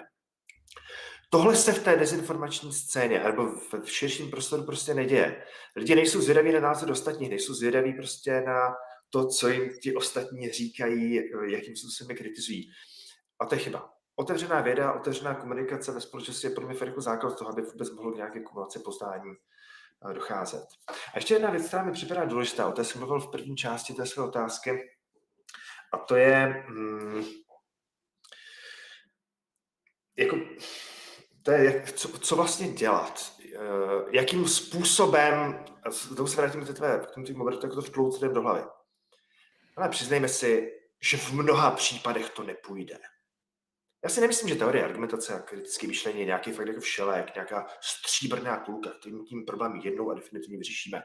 Jsou určitě lidé, a omlouvám se za to, doufám, že to nevzní jako nějak uh, zle, já to, já to zle nemyslím, ale existují lidé, kteří nejsou dostatečně kompetentní na to, aby pochopili, že se mají nějakým způsobem kultivovat. Když si čtete diskuze na Facebooku nebo na nějakých českých um, spravodajských serverech, vždycky se mluvilo o novinkách, ale myslím, že to problém jako jiných spravodajských serverů jako i dnes, tak vidíte prostě, že tam jsou fakt jako lidi, kteří podle mě jsou dost nepoučitelní, kteří jako nechtějí ani přiznat, že se dopouští nějakých chyb, a tohle je mnohem důležitější problém, než nějaká uh, teorie argumentace, kritické myšlení. Já si totiž myslím, že si musíme přiznat, že jsou třeba i restrikce. Ono prostě fakt jako někdy ten stát bude muset vystupovat paternalisticky, nezavírejme předtím oči. Někdy opravdu stát bude muset jednat v zájmu svých vlastních občanů, kteří ani nechápou, co je vlastně jejich zájmem. Já fakt nechci, aby to vyznělo nějak silně, ale vlastně státy už to dělají. Oblíbený příklad mezi paternalisty je to, že my lidi nutíme, aby se pásali. V autech prostě jako lidi musí používat bezpečnostní pásy a stát jim to nakazuje, protože jinak by to lidi nedělali a riskovali by svý vlastní zájmy, protože umírali při autonehodách. Jiný případ, palčivý, aktuální z posledních let, desetiletí, je povinný očkování. To je věc, která tady prostě existuje úplně strašně dlouho. Nikdo o tom nějak jako zvlášť jako nespekuloval a teprve teďka v poslední letech se z toho stává takový velký boom, protože bych si nechal očkovat, kdo mi prostě bude poroučet. Já jsem sám svobodně myslící, já mám zdravý selský rozum nenechám se prostě jako rozkazovat. Stát prostě jako je, je represivní organizací a on tady tuhle represivní složku prostě svý moci musí někdy, bohužel, jako říkám, jako aplikovat. Ne všichni jsou vyléčitelní ze svých kognitivních defektů, ne všichni jsou schopni překonat svou lenost a přeceňování. My se o tom můžeme pokoušet, já jsem pořád opatrným optimistou, jak pořád říkám, že mnohým lidem se to bude dařit, jinak bych tady tyhle kurzy prostě nedělal. Ale připravme se na to, že někteří lidé prostě jako opravdu to slyšet nebudou nikdy. A žádná popularizace, jakkoliv kvalitní, žádná výuka teorie argumentace jim prostě nepomůže. Tady těm restrikcím bych ještě doplnil něco, co se, co se hodně týká českého hnutí skep, klubu skeptiků Sisyphos. a tím je, a tím je vlastně trestný čin pomluvy, za který, je až, za který jsou až dva roky vězení. Pokud by vás někdo zažiloval za to, že jste ho pomluvili a způsobili jste mu újmu, tak za to můžete jít do vězení. A na to si třeba při tom udělování bludných balvanů musí Sisyfos dávat extrémně pozor, aby cokoliv, co řekne, nebyla nebyla lež, aby, aby opravdu pokud řeknu o nějakém člověku, který se živí bio, biorezonancí a prodáváním nějakých uh, hyperezoterických plazmových přístrojů uh, na léčení lidí, pokud o ním Sisyfos řekne, že je podvodník a že ty jeho uh, nástroje nefungují, tak tenhle člověk by mohl ten klub Sisyfos zažalovat za pomluvu a, a za to by aktéry, za, za to by těm aktérům hrozilo až dva roky vězení. A to si třeba jako spoustu, spoustu lidí neuvědomuje, že a, ten při tom udělování těch bludných balvanů nejenom, že tak jako ti autoři riskují, neriskují, protože oni ví, že mají pravdu, ale ví, že a, a, ví, a, a vlastně ti a většina těch nositelů toho bludného balvanu a, se nakonec jako brání na veřejnosti a, tvrzeními, že Sisyphos je jenom prostě zabed, uh, je prostě banda nějakých zabednědných uh, zpátečníků a oni jsou někde úplně dál, ale pokud by opravdu řekli o někom něco, co by se dalo potom u soudu uh, definovat jako pomluva, tak by byly těžce, jako, těžce v háji. Takže v podstatě za, v tuhle chvíli zatím, uh, zatím mi připadá, že ty restrikce státu jdou spíš jako proti proti skeptikům a proti lidem, kteří se snaží jako a hájit vědu, aspoň když si člověk koukne ten Sisyphos.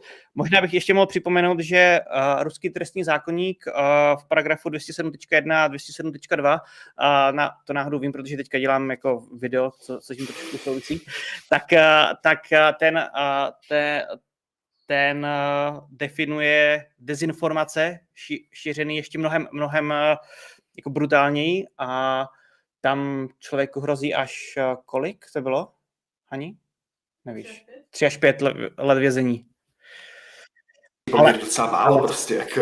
Jo, ale samozřejmě jako nechceme, nechceme, nechceme žít v Rusku.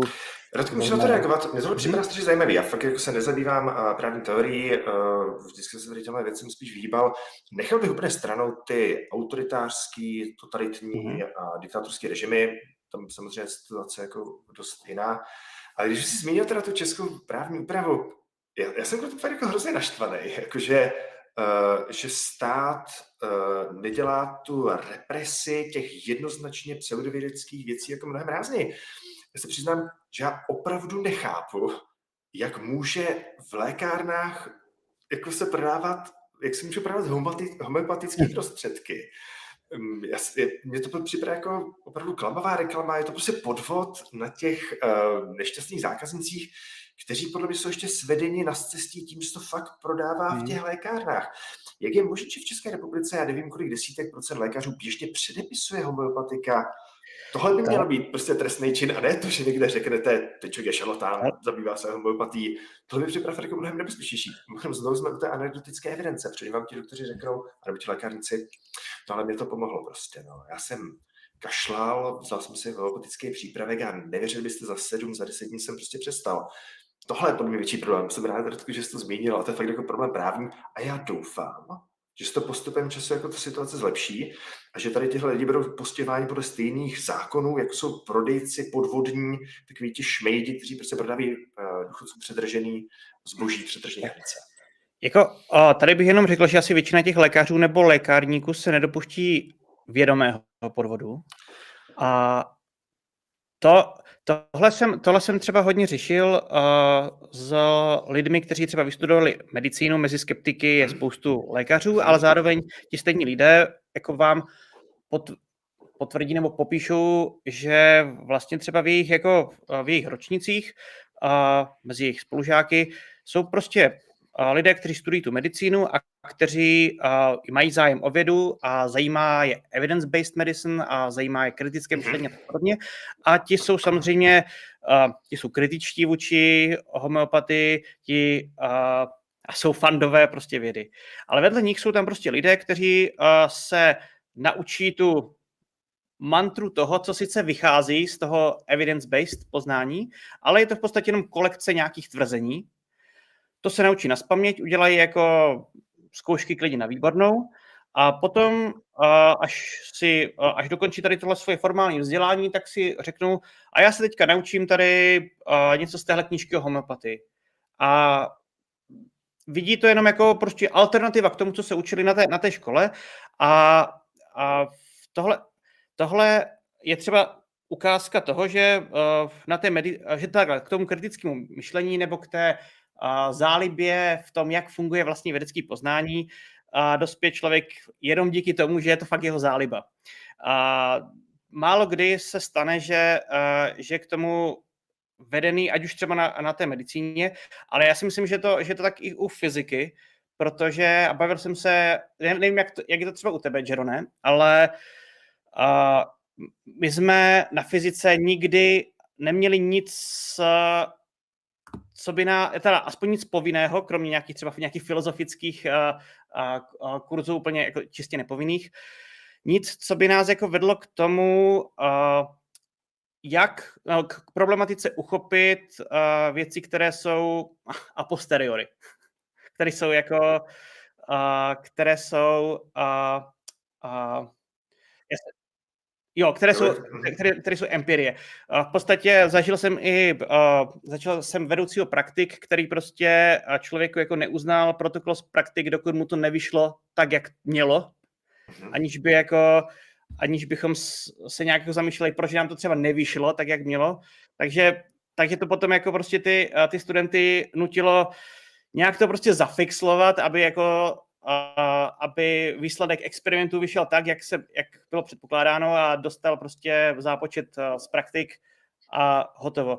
To, že, to, že i při, při vlastně fyzikálních experimentech se často hodí třeba dvojitě zaslepený experiment, to, že, to, to, že když třeba má člověk interpretovat některý spektra, nebo některý, když třeba měří jenom tloušťku a, a dělá nějakou blbou závislost depozičních parametrů na tloušťce vrstvy, tak by bylo fajn, kdyby to měřil někdo jiný než ten člověk, který to deponoval, protože, protože už jenom to očekávání může kompromitovat ty výsledky. To je něco, co třeba já a ty, Jerone, možná si uvědomuje, protože, protože jsme fanoušci tady, tady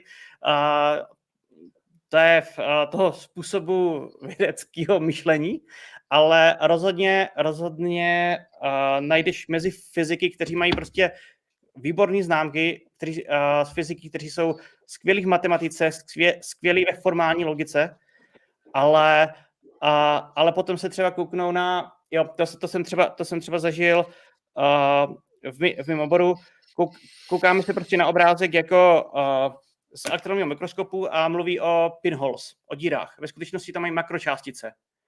A oni prostě trvají na tom, že jsou to pinholes.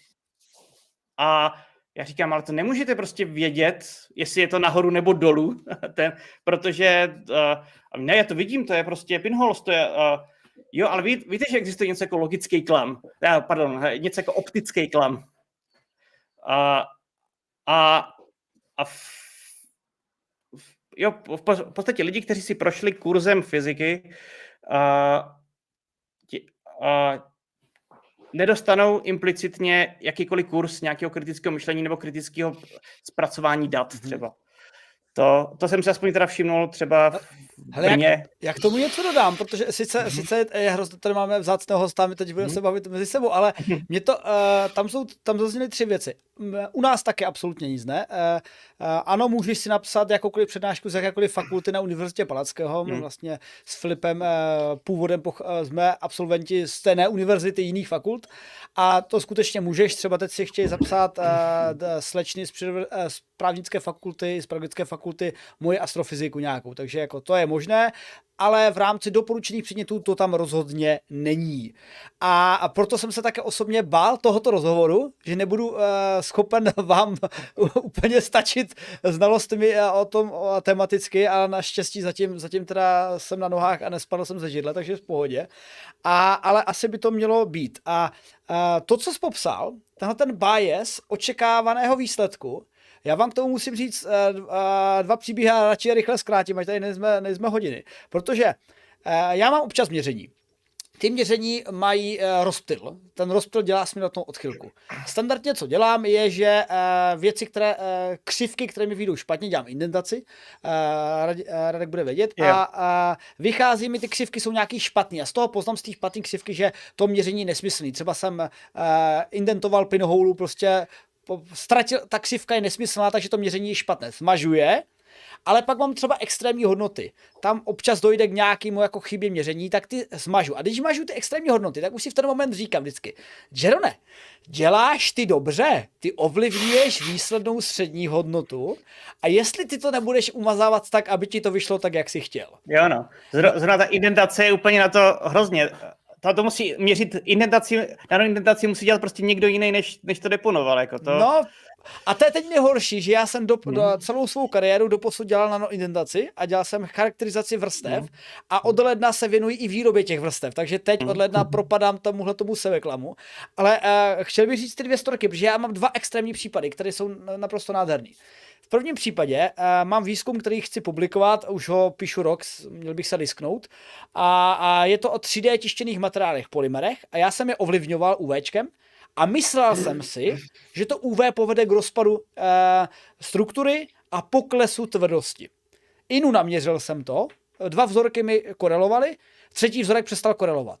Se říká, dobrý, tak já si umažu nějaký extrémy, ono se mi to srovná. A, a byl, byl čtvrtý a pátý vzorek a zjistil jsem, že naopak e, e, ta moje představa byla úplně milná a pak jsem si teprve začal dohledávat, Uh, proč byla milná? Že ten trend byl naprosto opačný, že to ovlivňování UVčkem těch mých polymerů vedlo totiž ne k tomu, že se rozpadly tam ten materiál, ale že došlo k tomu, že eh, došlo sice k rozpadu řetězců, ale oni se zase propojili zpátky, došlo k zvýšení té tvrdosti a jenom ten druhý případ byl neobvyklý kvůli věcem, které jsem zjistil později. Takže vlastně mě to dost naučilo, tenhle ten můj eh, výzkum, že já jsem čekal něco, už jsem se na to těšil, už jsem si měl jako v hlavě, jsem si teoretizoval, jak to krásně napíšu, abstrakt, všechno, ale to bylo úplně přesně opačně.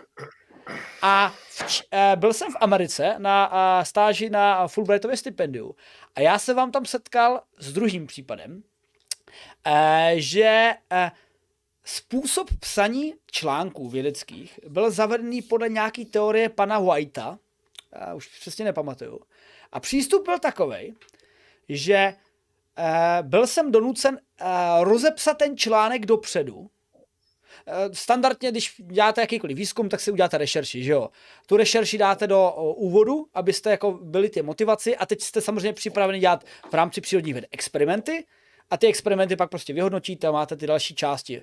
Ale eh, v té naší skupině to bylo úplně jinak. V té naší skupině my jsme měli si udělat super rešerši, kterou jsme měli údajně získat znalosti takové, že jsme měli předjímat výsledky experimentů a napsat už i praktickou část do toho článku, a dokonce odhadnout řádově, eh, vždycky tam byl na řád, odhadnout výsledky a už se psat i praktickou část. Já jsem jako na to hleděl jak sůva z modlí. Říkám si, to je bias jako prasa. Ono, ne, ne, ne, ne. To je naopak perfektní test, jestli máte ty znalosti, které k tomu máte mít.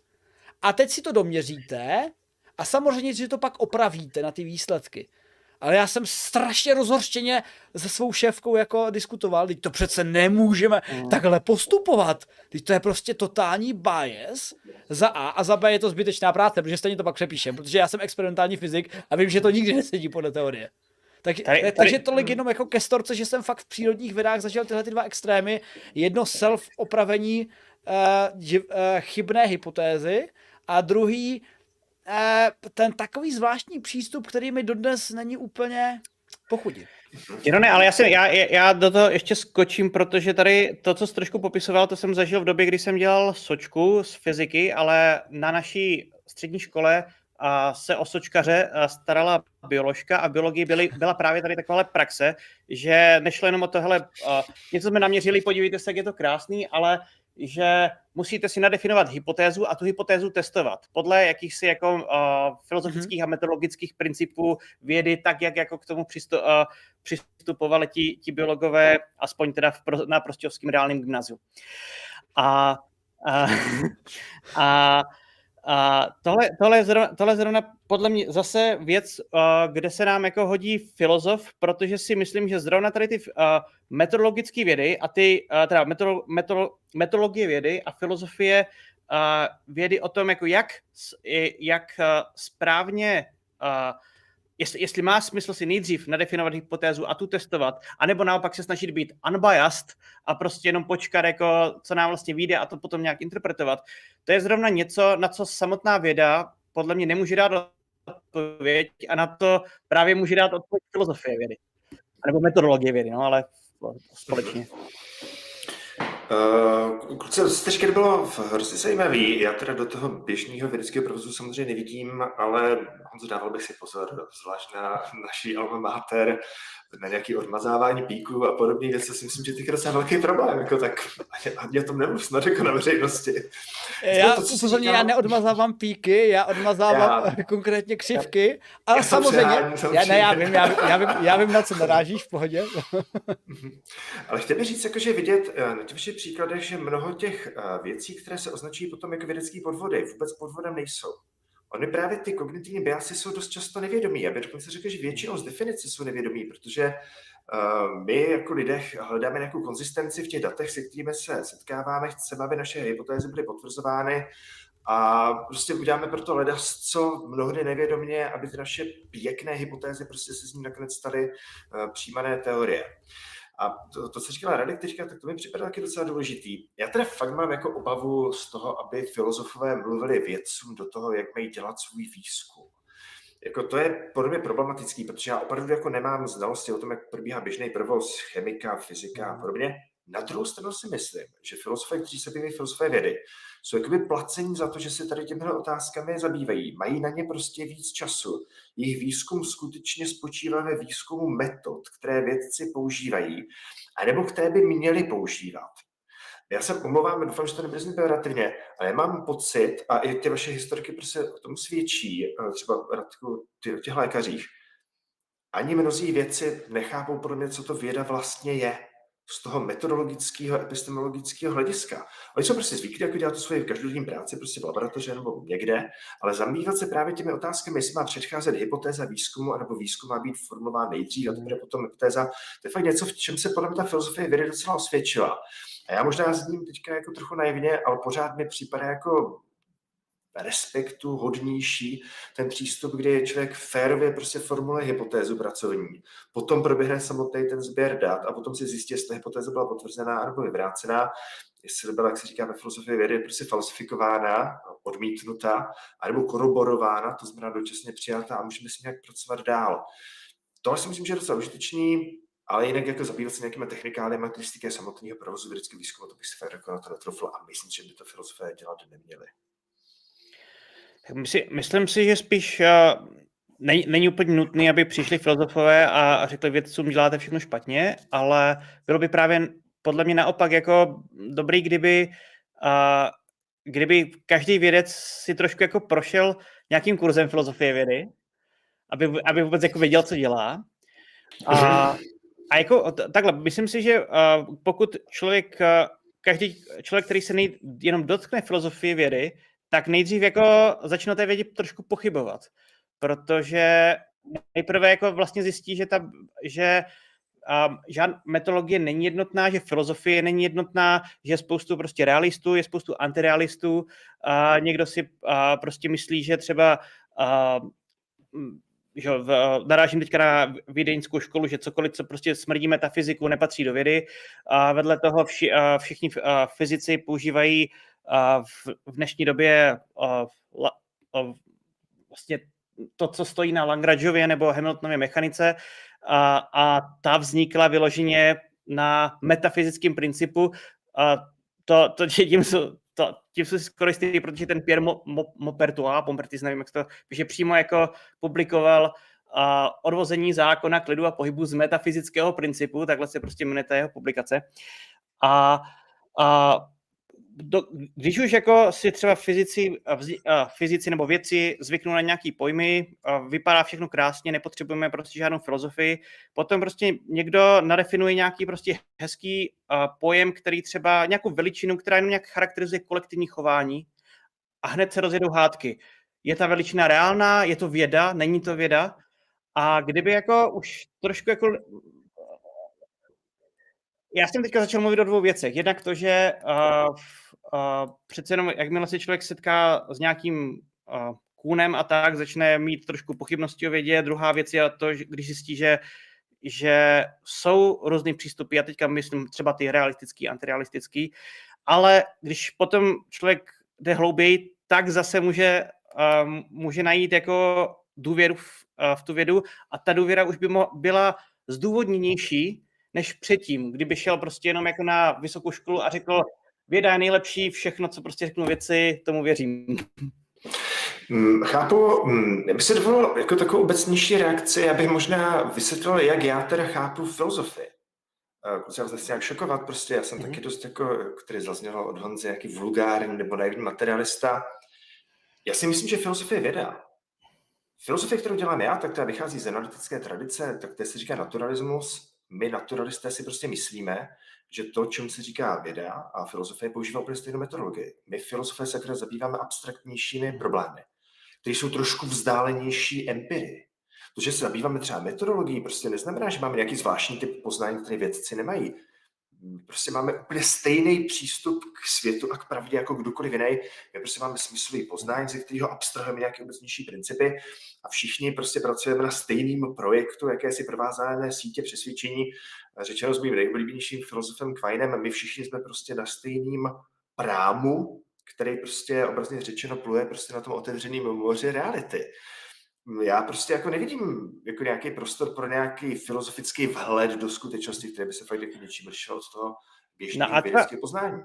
Třeba ty, už, už jenom když zmíníš to Kvajna, tak uh, hmm. spoustu jako vědců může mít prostě pocit, že hele, tyhle ty, uh, tyhle ty data jasně dokazují mou hypotézu nebo teorii. Hmm. Ale přímo, přímo Quine hodně mluví o té teorii, teorii ladeness, nebo to, to zatížení teorii a teďka uh, Teďka pojďme se hádat o tom, jako jestli ty data skutečně dokazují nebo nedokazují.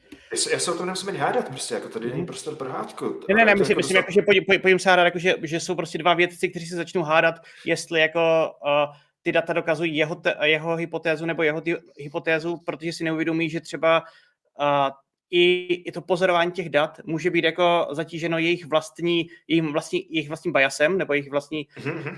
a, a vlastní a, jo, a, přes, před, vlastníma představama, filozofií. A teďka třeba ten Quine mluví o tom, že ty data se nedají nikdy dokonale očistit od tady toho zatížení tou teorií, že? Ne, nedají, jako, podle mě je to fakt docela triviální poznatek v dnešní filozofii vědy nebo v dnešní epistemologii.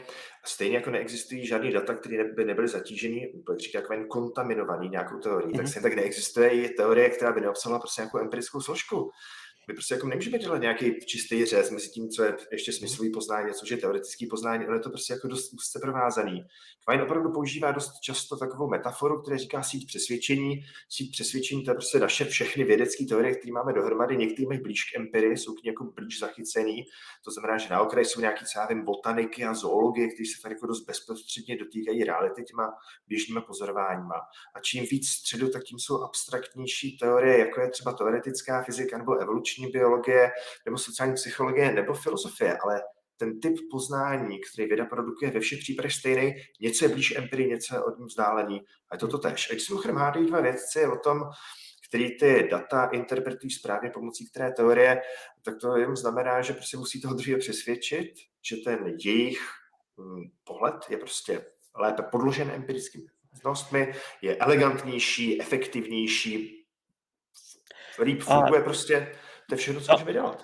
To, že, ale to všechno nejsou úplně racionální hodnoty, že? Elegantnost. Uh, a Já teďka... Jsem to nechtěl použít. ale, ale jakože tím třeba zase uh, narážím třeba na některé, na některé takové ty filozofické poznatky o vědě, že uh, já teďka nevím, uh, jak se vyslovuje jméno, Pierre Dahem, nebo uh, ten... Uh, asi se to DM, by řekl. D- DM, uh-huh. tak uh, ten uh, vyloženě mluví o tom, že nakonec jako pro, pro tu theory choice, pro rozhodnutí, co je, která z těch uh-huh. teorií, užijeme něco jako good sense, nějak co prostě jako... A, to, a tohle, uh, tohle zase třeba pro člověka, který o tom slyší poprvé, potom může znít ta věda taková hrozně tak jako nedůvěryhodně. Takže... Výborně.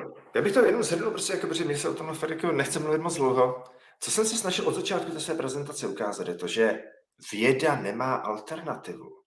Ale prostě neexistuje žádná mm. jiná jako věda, nějaká lepší věda. Když někdo mluví o alternativní medicíně, tak vlastně popisuje akorát čarlatánství, protože pokud je to teda alternativní medicína, skutečně medicína, tak ukáže mm. pomocí té evidence-based medicine, mm. že má prostě pravdu. Jediný přístup, prostě, který máme k realitě, je pomocí právě toho intersubjektivního ověřování nějakých našich hypotéz. To je věda jako nepoužíváme to nějak jako věda s velkým V, protože na tom jako není nic zázračného, na tom není nic exotického, na tom nic odstažitého. Věda je prostě to, že víc lidí pracuje na stejným problému a navzájem se opravuje své chyby.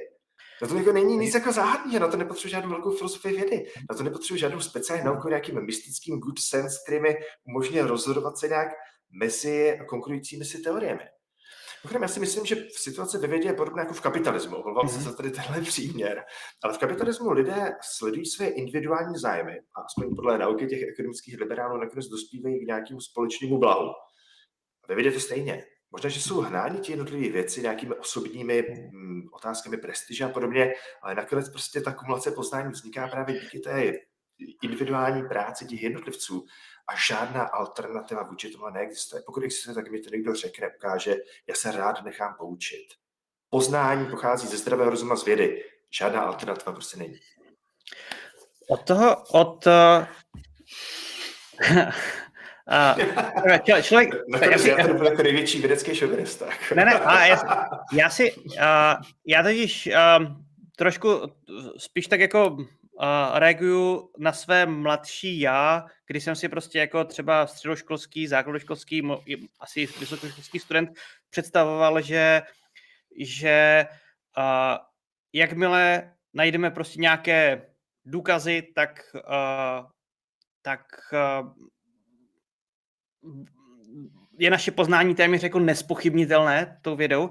A to co, to, co vlastně, to, čem mluvíš ty, je spíš jako důraz na nějakou skromnost, aby člověk prostě si jenom nemyslel, že on ví a, a zjistí všechno nejlíp, ale, ale důvěřoval i úsudku lidí ano. kolem sebe. Uh, uh, díky, díky za to, že jsi to pěkně formuloval. Ono se fakt o nějakou intelektuální skromnost, o nějakou mm, jako právě opak té, toho sebepředsedování. Člověk opravdu by měl jako překonat tu píchu a být skromný. Já bych teďka nechtěl, v tom, co jsem řekl, nechtěl bych to vyzvat, takže prostě vydají nějaký zase jako univerzální recept na všechno, hlavní devizou vědy je to, že se můžeme kdykoliv mírit a taky předpokládáme, že se asi míríme i v tom současném stavu vědeckého poznání. Všechny naše předchozí hypotézy byly prostě postupem času vyvráceny. To znamená, že hlavní cností je prostě být otevřen budoucím revizím. To je taky mimochodem uh, stěžený uh, věc z filozofie. A když se vrátíme zpátky k těm údajným alternativám, tak tam tahle právě otevřenost revizím neexistuje astrologie by byla vyvrácená prostě jako tisíckrát a nikoho z těch samotných astrologů to nezajímá. Pokud jste dezinformátor, tak vás pravda taky nezajímá, protože ty vaše teze vám nikdo nedokáže vyvrátit žádným způsobem, ani tím, že vám ukáže argument proti argument, evidenci proti evidenci to, co dělá jako z vědy ten, toho jediného adepta na zdroj skutečně jako kvalitního poznání, je právě ta ochota revidovat i ty nejcennější hypotézy, ke kterým se v minulosti dospěli. A tohle nemá alternativu. Hmm. Takhle se chová zodpovědný vědec, takhle se chová zodpovědný filozof, takhle se prostě chová zodpovědný člověk v jakékoliv situaci. Já se tam praktickou věc. Mm-hmm. Jak dlouho ještě chcete mluvit? Protože už jsme přetáhli ten náš původně domluvený limit, ono se nechce nějak zasahovat, ale jako mě, mě, mě to baví, takže to nechám na vás. Dokud to bude bavit vás, tak jako... A já bych, jestli můžeme, to viděl třeba na takové dvě, tři otázky. V podstatě dosáhneme, mm-hmm. dosáhneme eh, času blížícího se tak k těm dvěma hodinkám a pak to utneme. Mm-hmm. A ať já si můžu skočit na oběd, Filip na večeři a... na oběd, dobrá tedy. já jsem deponoval, nebyl čas. tak povídejte. Hele, já bych ještě teda, uh, to možná třeba pak zase posunul blíže, blíže té zemi od té vědy, protože já plně souhlasím s mhm. Filipem. Uh, já to řeknu tak, já jsem uh, více experimentální až materialistický, šovinistický vědec třeba než, uh, než tady Radek, který uh, uh, možná až zbytečně uh, moc do toho šel uh, s, já nevím, jestli s otevřeným hledím, nebo jak to nazvat, ale, ale mm, tyhle ty problémy o tom, o té, o ty hypotéze a takhle dále, jakože jelikož jsme to neprobírali, eh, tuhle tu filozofii, a já jsem ještě absolvent ne gymnázia, ale střední školy, tak jsem jako fakt, prošel jsem tím eh, vědeckým, eh, vědeckou školu toho nejhrubšího, materialisticky nejhrubšího zrna, a v podstatě pro mě tyhle ty filozofické debaty jsou uh, tohle taková premiéra pro mě, že to, tohle to s váma řeším. Takže uh, já jsem jakoby tam ten problém uh, nikdy neměl v rámci té vědy a taky jsem viděl vědu vlastně, tak jako říká Filip, je to prostě uh, metoda, kdy uh, se to kontroluje více lidí, kontroluje se to s hypotézami, které jsou dané, ale jsou připraveny na vyvrácení ale e, e, takže vlastně ta věda je odpověď, ne jako, že by byl všelek na všechno, je odpověď, protože ty vědecké přístupy, ten PW je odpověď, ale e, já přemýšlím, jak to právě třeba aplikovat, čím se trošku obloukem vracím ty svý, ty svý první otázky, jak to aplikovat třeba na současný stav, protože přiznejme si, tím, že to umí Filip popsat, tak to umí popsat i třeba posluchači jeho kurzů, ale e, e, hmm. není to pak aplikováno v té praxi a jak, mě by třeba zajímalo Filipův eh, za názor, eh, jestli, že často se mluví o nutnosti učit kritické myšlení, třeba na základních školách, v středních školách, asi se bavíme o gymnázii, tak jak by k tomu přistupoval právě v této edukaci? Už si naznačoval, že musíme být připraveni i naopak té omezování té, toho práva vysílat veškeré informace přes internet. Ta cenzura je to skaredé slovo, ale nějakým způsobem musí být aplikována, což už je právě post té edukační době, ale jestli, jak bys to třeba aplikoval už v tom školství ča, častém a raném? Skvělá, skvělá otázka. Já jenom povinná závorka jako na úvod. Já fakt jako nejsem pedagog, nejsem didaktik. Jedinou kompetenci, kterou, kterou k tomuhle mám, že mě strašně baví učit a že jsem za svoji docela dlouhou pedagogickou kariéru učil v mateřské, základní, střední, vysoké škole, na univerzitě třetího věku a v jazykové škole. Takže jsem učil jako, kde to šlo. A myslím si, že ten rozdíl mezi výukou třeba na vysoké škole a na základní škole není zase tak velký rozdíl, co se týče tady tohle témat. Protože si myslím, že všechny věci, o kterých se teďka bavíme, se dají vysvětlit dostatečně jednoduše. Já jsem třeba zpětně omlouvám prostě za to, že jsem používal ty termíny jako je epistemologie, prostě heuristika a intuice, ale myslím si, že když je nadefinu pro to publikum, který od nás očekávám, tak jsou jako celku pochopitelný. Kdybych přednášel o tom samým problém na úrovni základní školy, tak bych prostě samozřejmě používal mnohem jednodušší slovník, ale ten message, to sdělení by bylo zhruba mm-hmm. stejný. Já si myslím, že je plně strašně důležitý, aby uh, děti už fakt jako na nižším stupni vzdělávání měli nějaký obecně povědomí o tom, o čem my se teďka takhle jako poněkud komplikovaně bavíme. To znamená, že by třeba měli chápat, co je to věda, co je to, jaká je metodologie vědy, jak věci získávají poznání a podobně. Řekl bych, doufám, že to není moc skandální, že tohle možná fakt důležitější, než si pamatovat ze zeměpisu a z, z botaniky nějaký prostě jako encyklopedické informace, které si člověk jako snadno najde na Wikipedii, která už, jak mm-hmm. jste naznačovali, v celku důvěryhodným zdrojem poznání. Jo. Um, takže jako nějaký základy toho kritického myšlení, základy teorie argumentace, ale hlavně fakt pro Bůh, základy prostě nějaké metodologie vědy, aby byly tady tyhle věci, o kterých se bavíme, jasný, prostě určitě na vysoké škole ve všech jako oborech, aby to bylo jasný na střední škole, na mhm. škole gymnaziálního typu i na všech ostatních, a aby se s tím začal koketovat i na druhém stupni, nelíníš prostě na těch základních školách. Tohle je pro mě věc, která je strašně důležitá. On se teďka hodně mluví o tom, jak bojovat s dezinformacemi a někteří pedagogové uvažují o takové metodě, které se říká pre-bunking, někdy se to říká v češtině jako očkování proti těm budoucím dezinformacím. A já si myslím, že tohle je důležité prostě i v těch tématech, o kterých se bavíme teďka. Pokud by ty děti už v raném věku, a fakt používám schválně to analogii s tím očkováním, byly na očkování proto, aby dokázali rozlišit, jaký informace jsou spolehlivé, jaké jsou nespolehlivé, jaký zdroje jsou důvěryhodné a které nejsou, a jaký mezi dezinformací a misinformací a informací. To je pro mě strašně důležitý a možná fakt jako důležitější, než to, co se obvykle učí prostě ve vlasti vědě třeba. Takže fakt bych se nebal toho začít s tím brzy, přístupnou formou. Podle mě se dá o jakémkoliv tématu mluvit srozumitelně, pokud vezmeme v potaz, k jakému publiku mluvíme. Nejsou žádný hluboký záhadní otázky a pokud někdo mluví nesrozumitelně, tak je to jeho chyba. Hmm. To vždycky říkám svým studentům, pokud, já, pokud nerozumíte, tak za to nemůžete vy, ale může to já, protože se vám nedoká, nedaří se mi sdělit to, co vám chci říct přístupným způsobem. Mm-hmm. Komplikovanost vyjádření podvod, bych to ještě říct. Všechno se dá říct srozumitelně, aspoň doufám.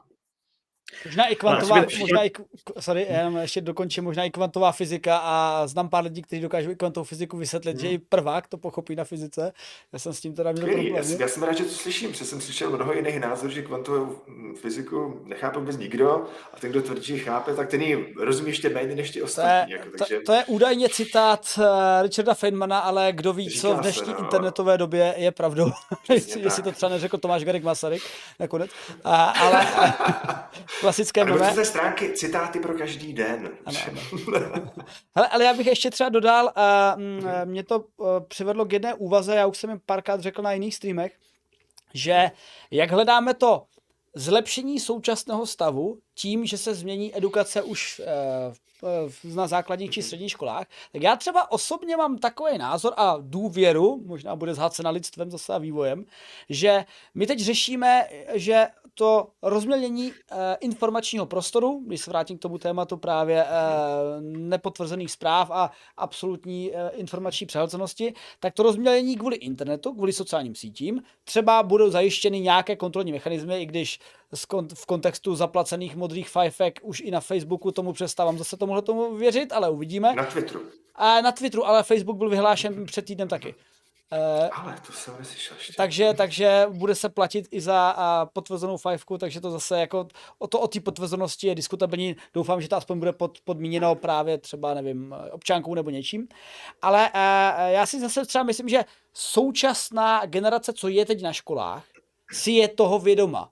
Uh, téhle internetové doby, že ví, že když zestárnou a budou brát zdroje z internetu, tak jako nebudou tak informačně naivní jako eh, jejich rodiče, tedy současná generace e, nás a starších, možná dobře, ještě, ještě starších, hmm. takže že se tenhle problém nevyřeší třeba za 300 let jako po knihtisku, a že se vyřeší třeba za 30 let. Tenhle ten konkrétní problém z internetu. No to skvělá poznámka, prostě já si myslím, že uh, t- já jsem fakt optimista, ale uh, tohle optimistický jako stanovisko mě ještě nenapadlo. Ale máš úplně pravdu podle mě, jakože pro, ty, uh, pro tu generaci těch mladších dětí, kteří jsou teďka na základních středních školách, jsou ty technologie natolik samozřejmé, že už možná opravdu jako lépe chápou rozdíl mezi tím, co si přečtou na Wikipedii, která má nějaký status jako spolehlivosti a to si přečtou na TikToku, vidí video na TikToku, asi fakt máš pravdu v tom, že s tím mají problém především ti starší a nejstarší, protože přiznejme si, kdy v České republice jsou nejčastějším konzumentem dezinformací a populistických řešení jsou bohužel ti, kteří si ty informace dokáží ověřit, proč prostě v téhle době nevyrůstali. Rozumím, souhlasím, velice se mi to líbí, píšu si poznámku a budeš se poněkud větším optimistou. díky, díky. Tak, já nevím, jestli máte nějaké informace detailnější než já, ale už jsem slyšel, že třeba ve Finsku jsou hodně eh, vepředu v tom, jak eh, edukovat nějaký... Eh, tak, a teď nám vypadla. Zjistili jsme, že ve Finsku jsou hodně dopředu, což vlastně obecně ve skandinávských zemích jsou. Hele, a dobře, to jsem asi chtěl říct, doufejme, že se nás na to chtěl zeptat, jako, nebo chtěl to říct. Že Ale než se nám Radek vrátí, země... než se nám Radek vrátí, tak klidně uh, reaguj na otázku uh, ne ještě kompletně položenou, uh, jak je vlastně ta skandinávské země proti nám, protože obecně se ty skandinávské země uh, ukazují jako vzor v mnoha aspektech. Mm-hmm. Já znovu říkám, jako nejsem na to velký odborník, něco si laicky přečtu. Myslím si, že to nejsou jenom skandinávské země, ale že třeba hodně dobré situace v Jižní Koreji kde taky asi jako to vzdělání bylo přizpůsobené těm potřebám té novější doby. Já nejsem z těch, kteří by nějak jako úplně odmítali mm, učení se nějakých informací na spaměť. To znamená, že nejsem úplně odpůrce tomu, čemu se říká pejorativně biflování. Si fakt myslím, jako, že je dobrý, že, má, eh, že mají lidi některé informace internalizované ve své jako pracovní paměti, ale na druhou stranu si fakt myslím, že v době, kdy si každý může cokoliv najít v důvěryhodném zdroji, tak eh, je zbytečný prostě fakt jako něco učit na ale lepší je mnohem užitečnější je učit se s těmi zdroji pracovat. To je banalita, ale prostě jako, kterou fakt jako v Americe říkají od 19. století. Ten John Dewey, o kterým jsem dneska mluvil, je právě architektem amerického školství a tam se takhle učí prostě jako minimálně od začátku 20. století. Radku, ty se nám vypadlo, omlouváme se, že jsme já, já, já, co si chtěla říct. Já, já se omlouvám, to byla chyba na mé straně. Uh, Zajímalo mě jenom, jestli třeba nemáte nějaké informace o, o výuce kritického myšlení ve Finsku, o kterým jsem slyšel, že mají, že jsou na výborné úrovni.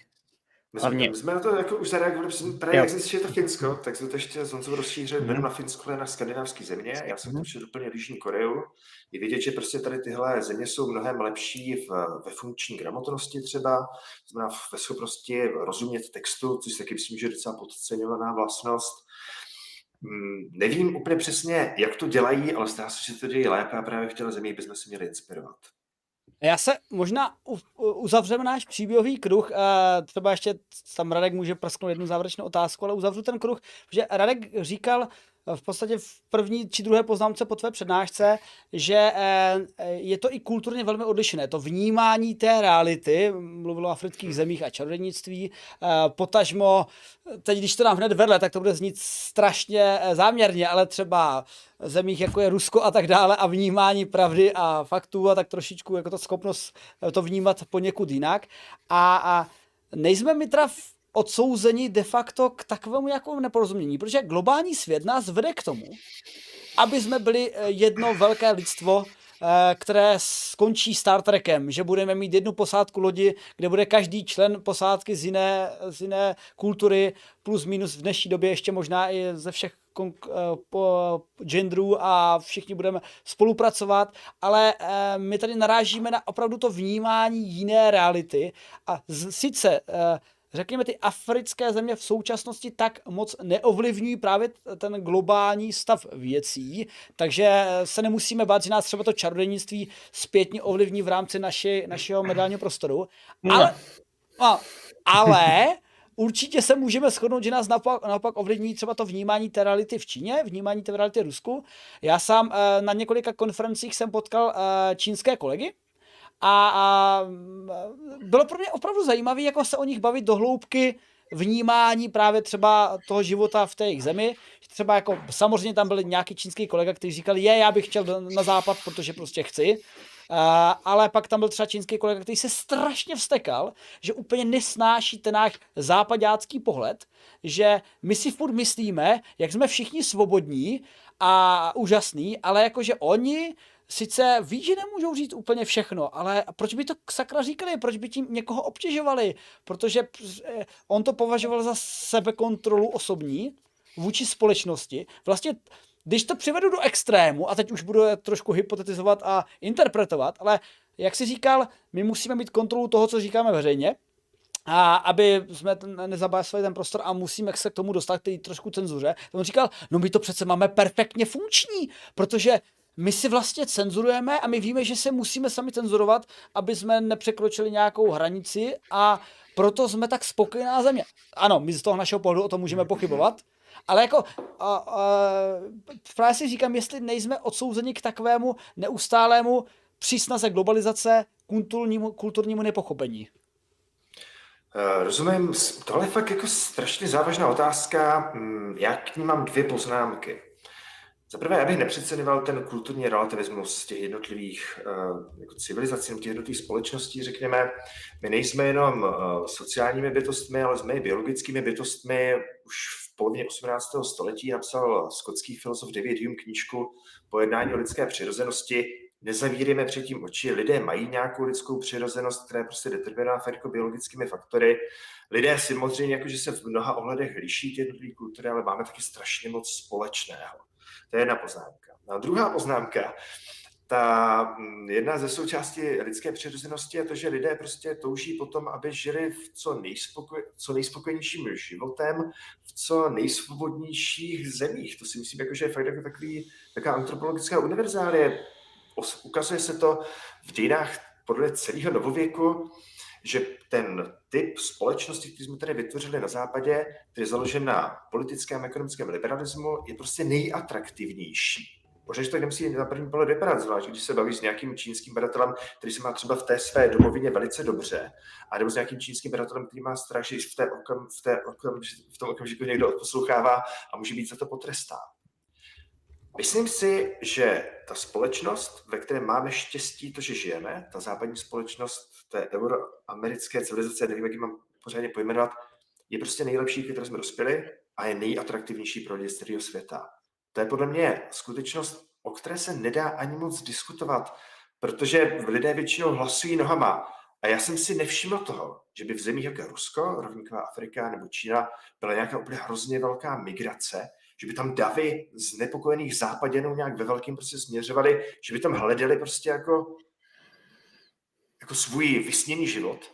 Opačným směrem migrace přitéká a je to způsobeno právě tím, že máme fakt ale strašně štěstí, že žijeme v nejlepší a nejspokojenější civilizaci, kterou kdy lidstvo vytvořilo. Ale já za to poznámku... To taky docela velký ne, já za to poznámku děkuji, protože my jsme se teď tady uh, psali s Hradkem, že bychom to měli zakončit nějak pozitivně a ty se z toho krásně ujal.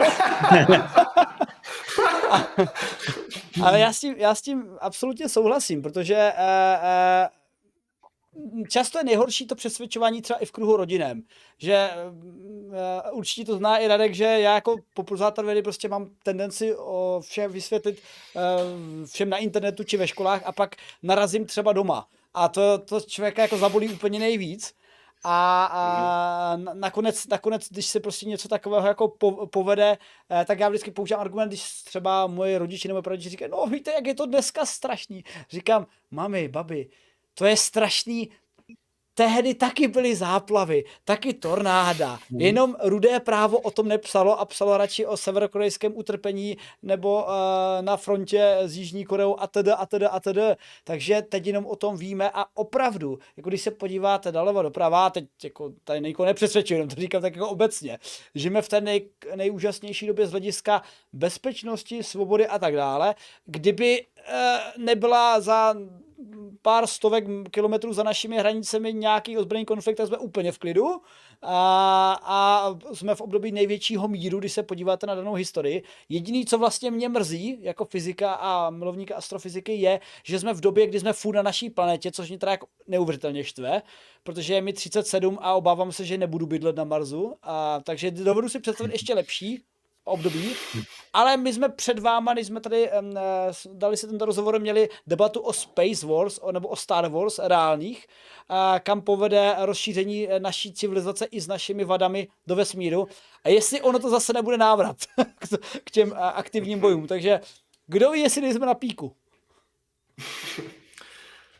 Já nevím, jestli k tomu mám ještě něco dodávat, protože to už by nebylo úplně optimistický, ale... Ah, já takže to utneme. Jenom malou poznámku. Já si, Honzo, nejsem úplně jistý, jestli někdy budeme žít ve vesmíru. Protože vesmír je fakt úplně strašně nepřátelský, hostilní místo. Mimochodem, ne ten vesmír jako tady všude kolem nás, ale ten vesmír na té planetě, na které my žijeme. Máme prostě úplně strašnou kliku že naše planeta umožnila vznik našeho biologického druhu. My jsme byli fakt jako strašně dobře adaptováni pro to prostředí, v se momentálně nacházíme a nejsem si úplně jistý, jestli by nám pšenka kvetla i někde jinde, než na tomhle místě v tuhle konkrétní historickou dobu, kdy jako, jako samotná existence našeho biologického druhu na téhle planetě je dost ohrožená, a tím nemyslím ani tak jako klimatickou změnu způsobenou člověkem, ale jinýma úplně náhodnýma faktorama, na kterýma fakt nemáme sebe menší kontrolu. Ty chceš ještě hodinový stream, co? já ti to přeju, ten, tu Star Trekovou budoucnost. A úplně nevím, prostě. Mimochodem doufám, že na to bude dost času, aby jsme se do toho vesmíru dostali, aby se to přežili tady na téhle naší planetě.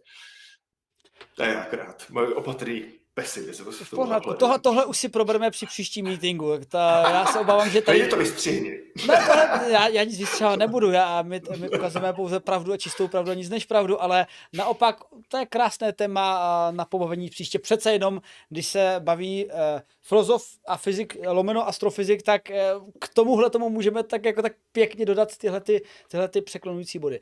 Za mě je to všechno, já jsem spokojený i s délkou uh, našeho takřka bez dvou a půl minut dvouhodinového povídání, které dá krásně dva díly, nebo to dáme jako jeden další díl.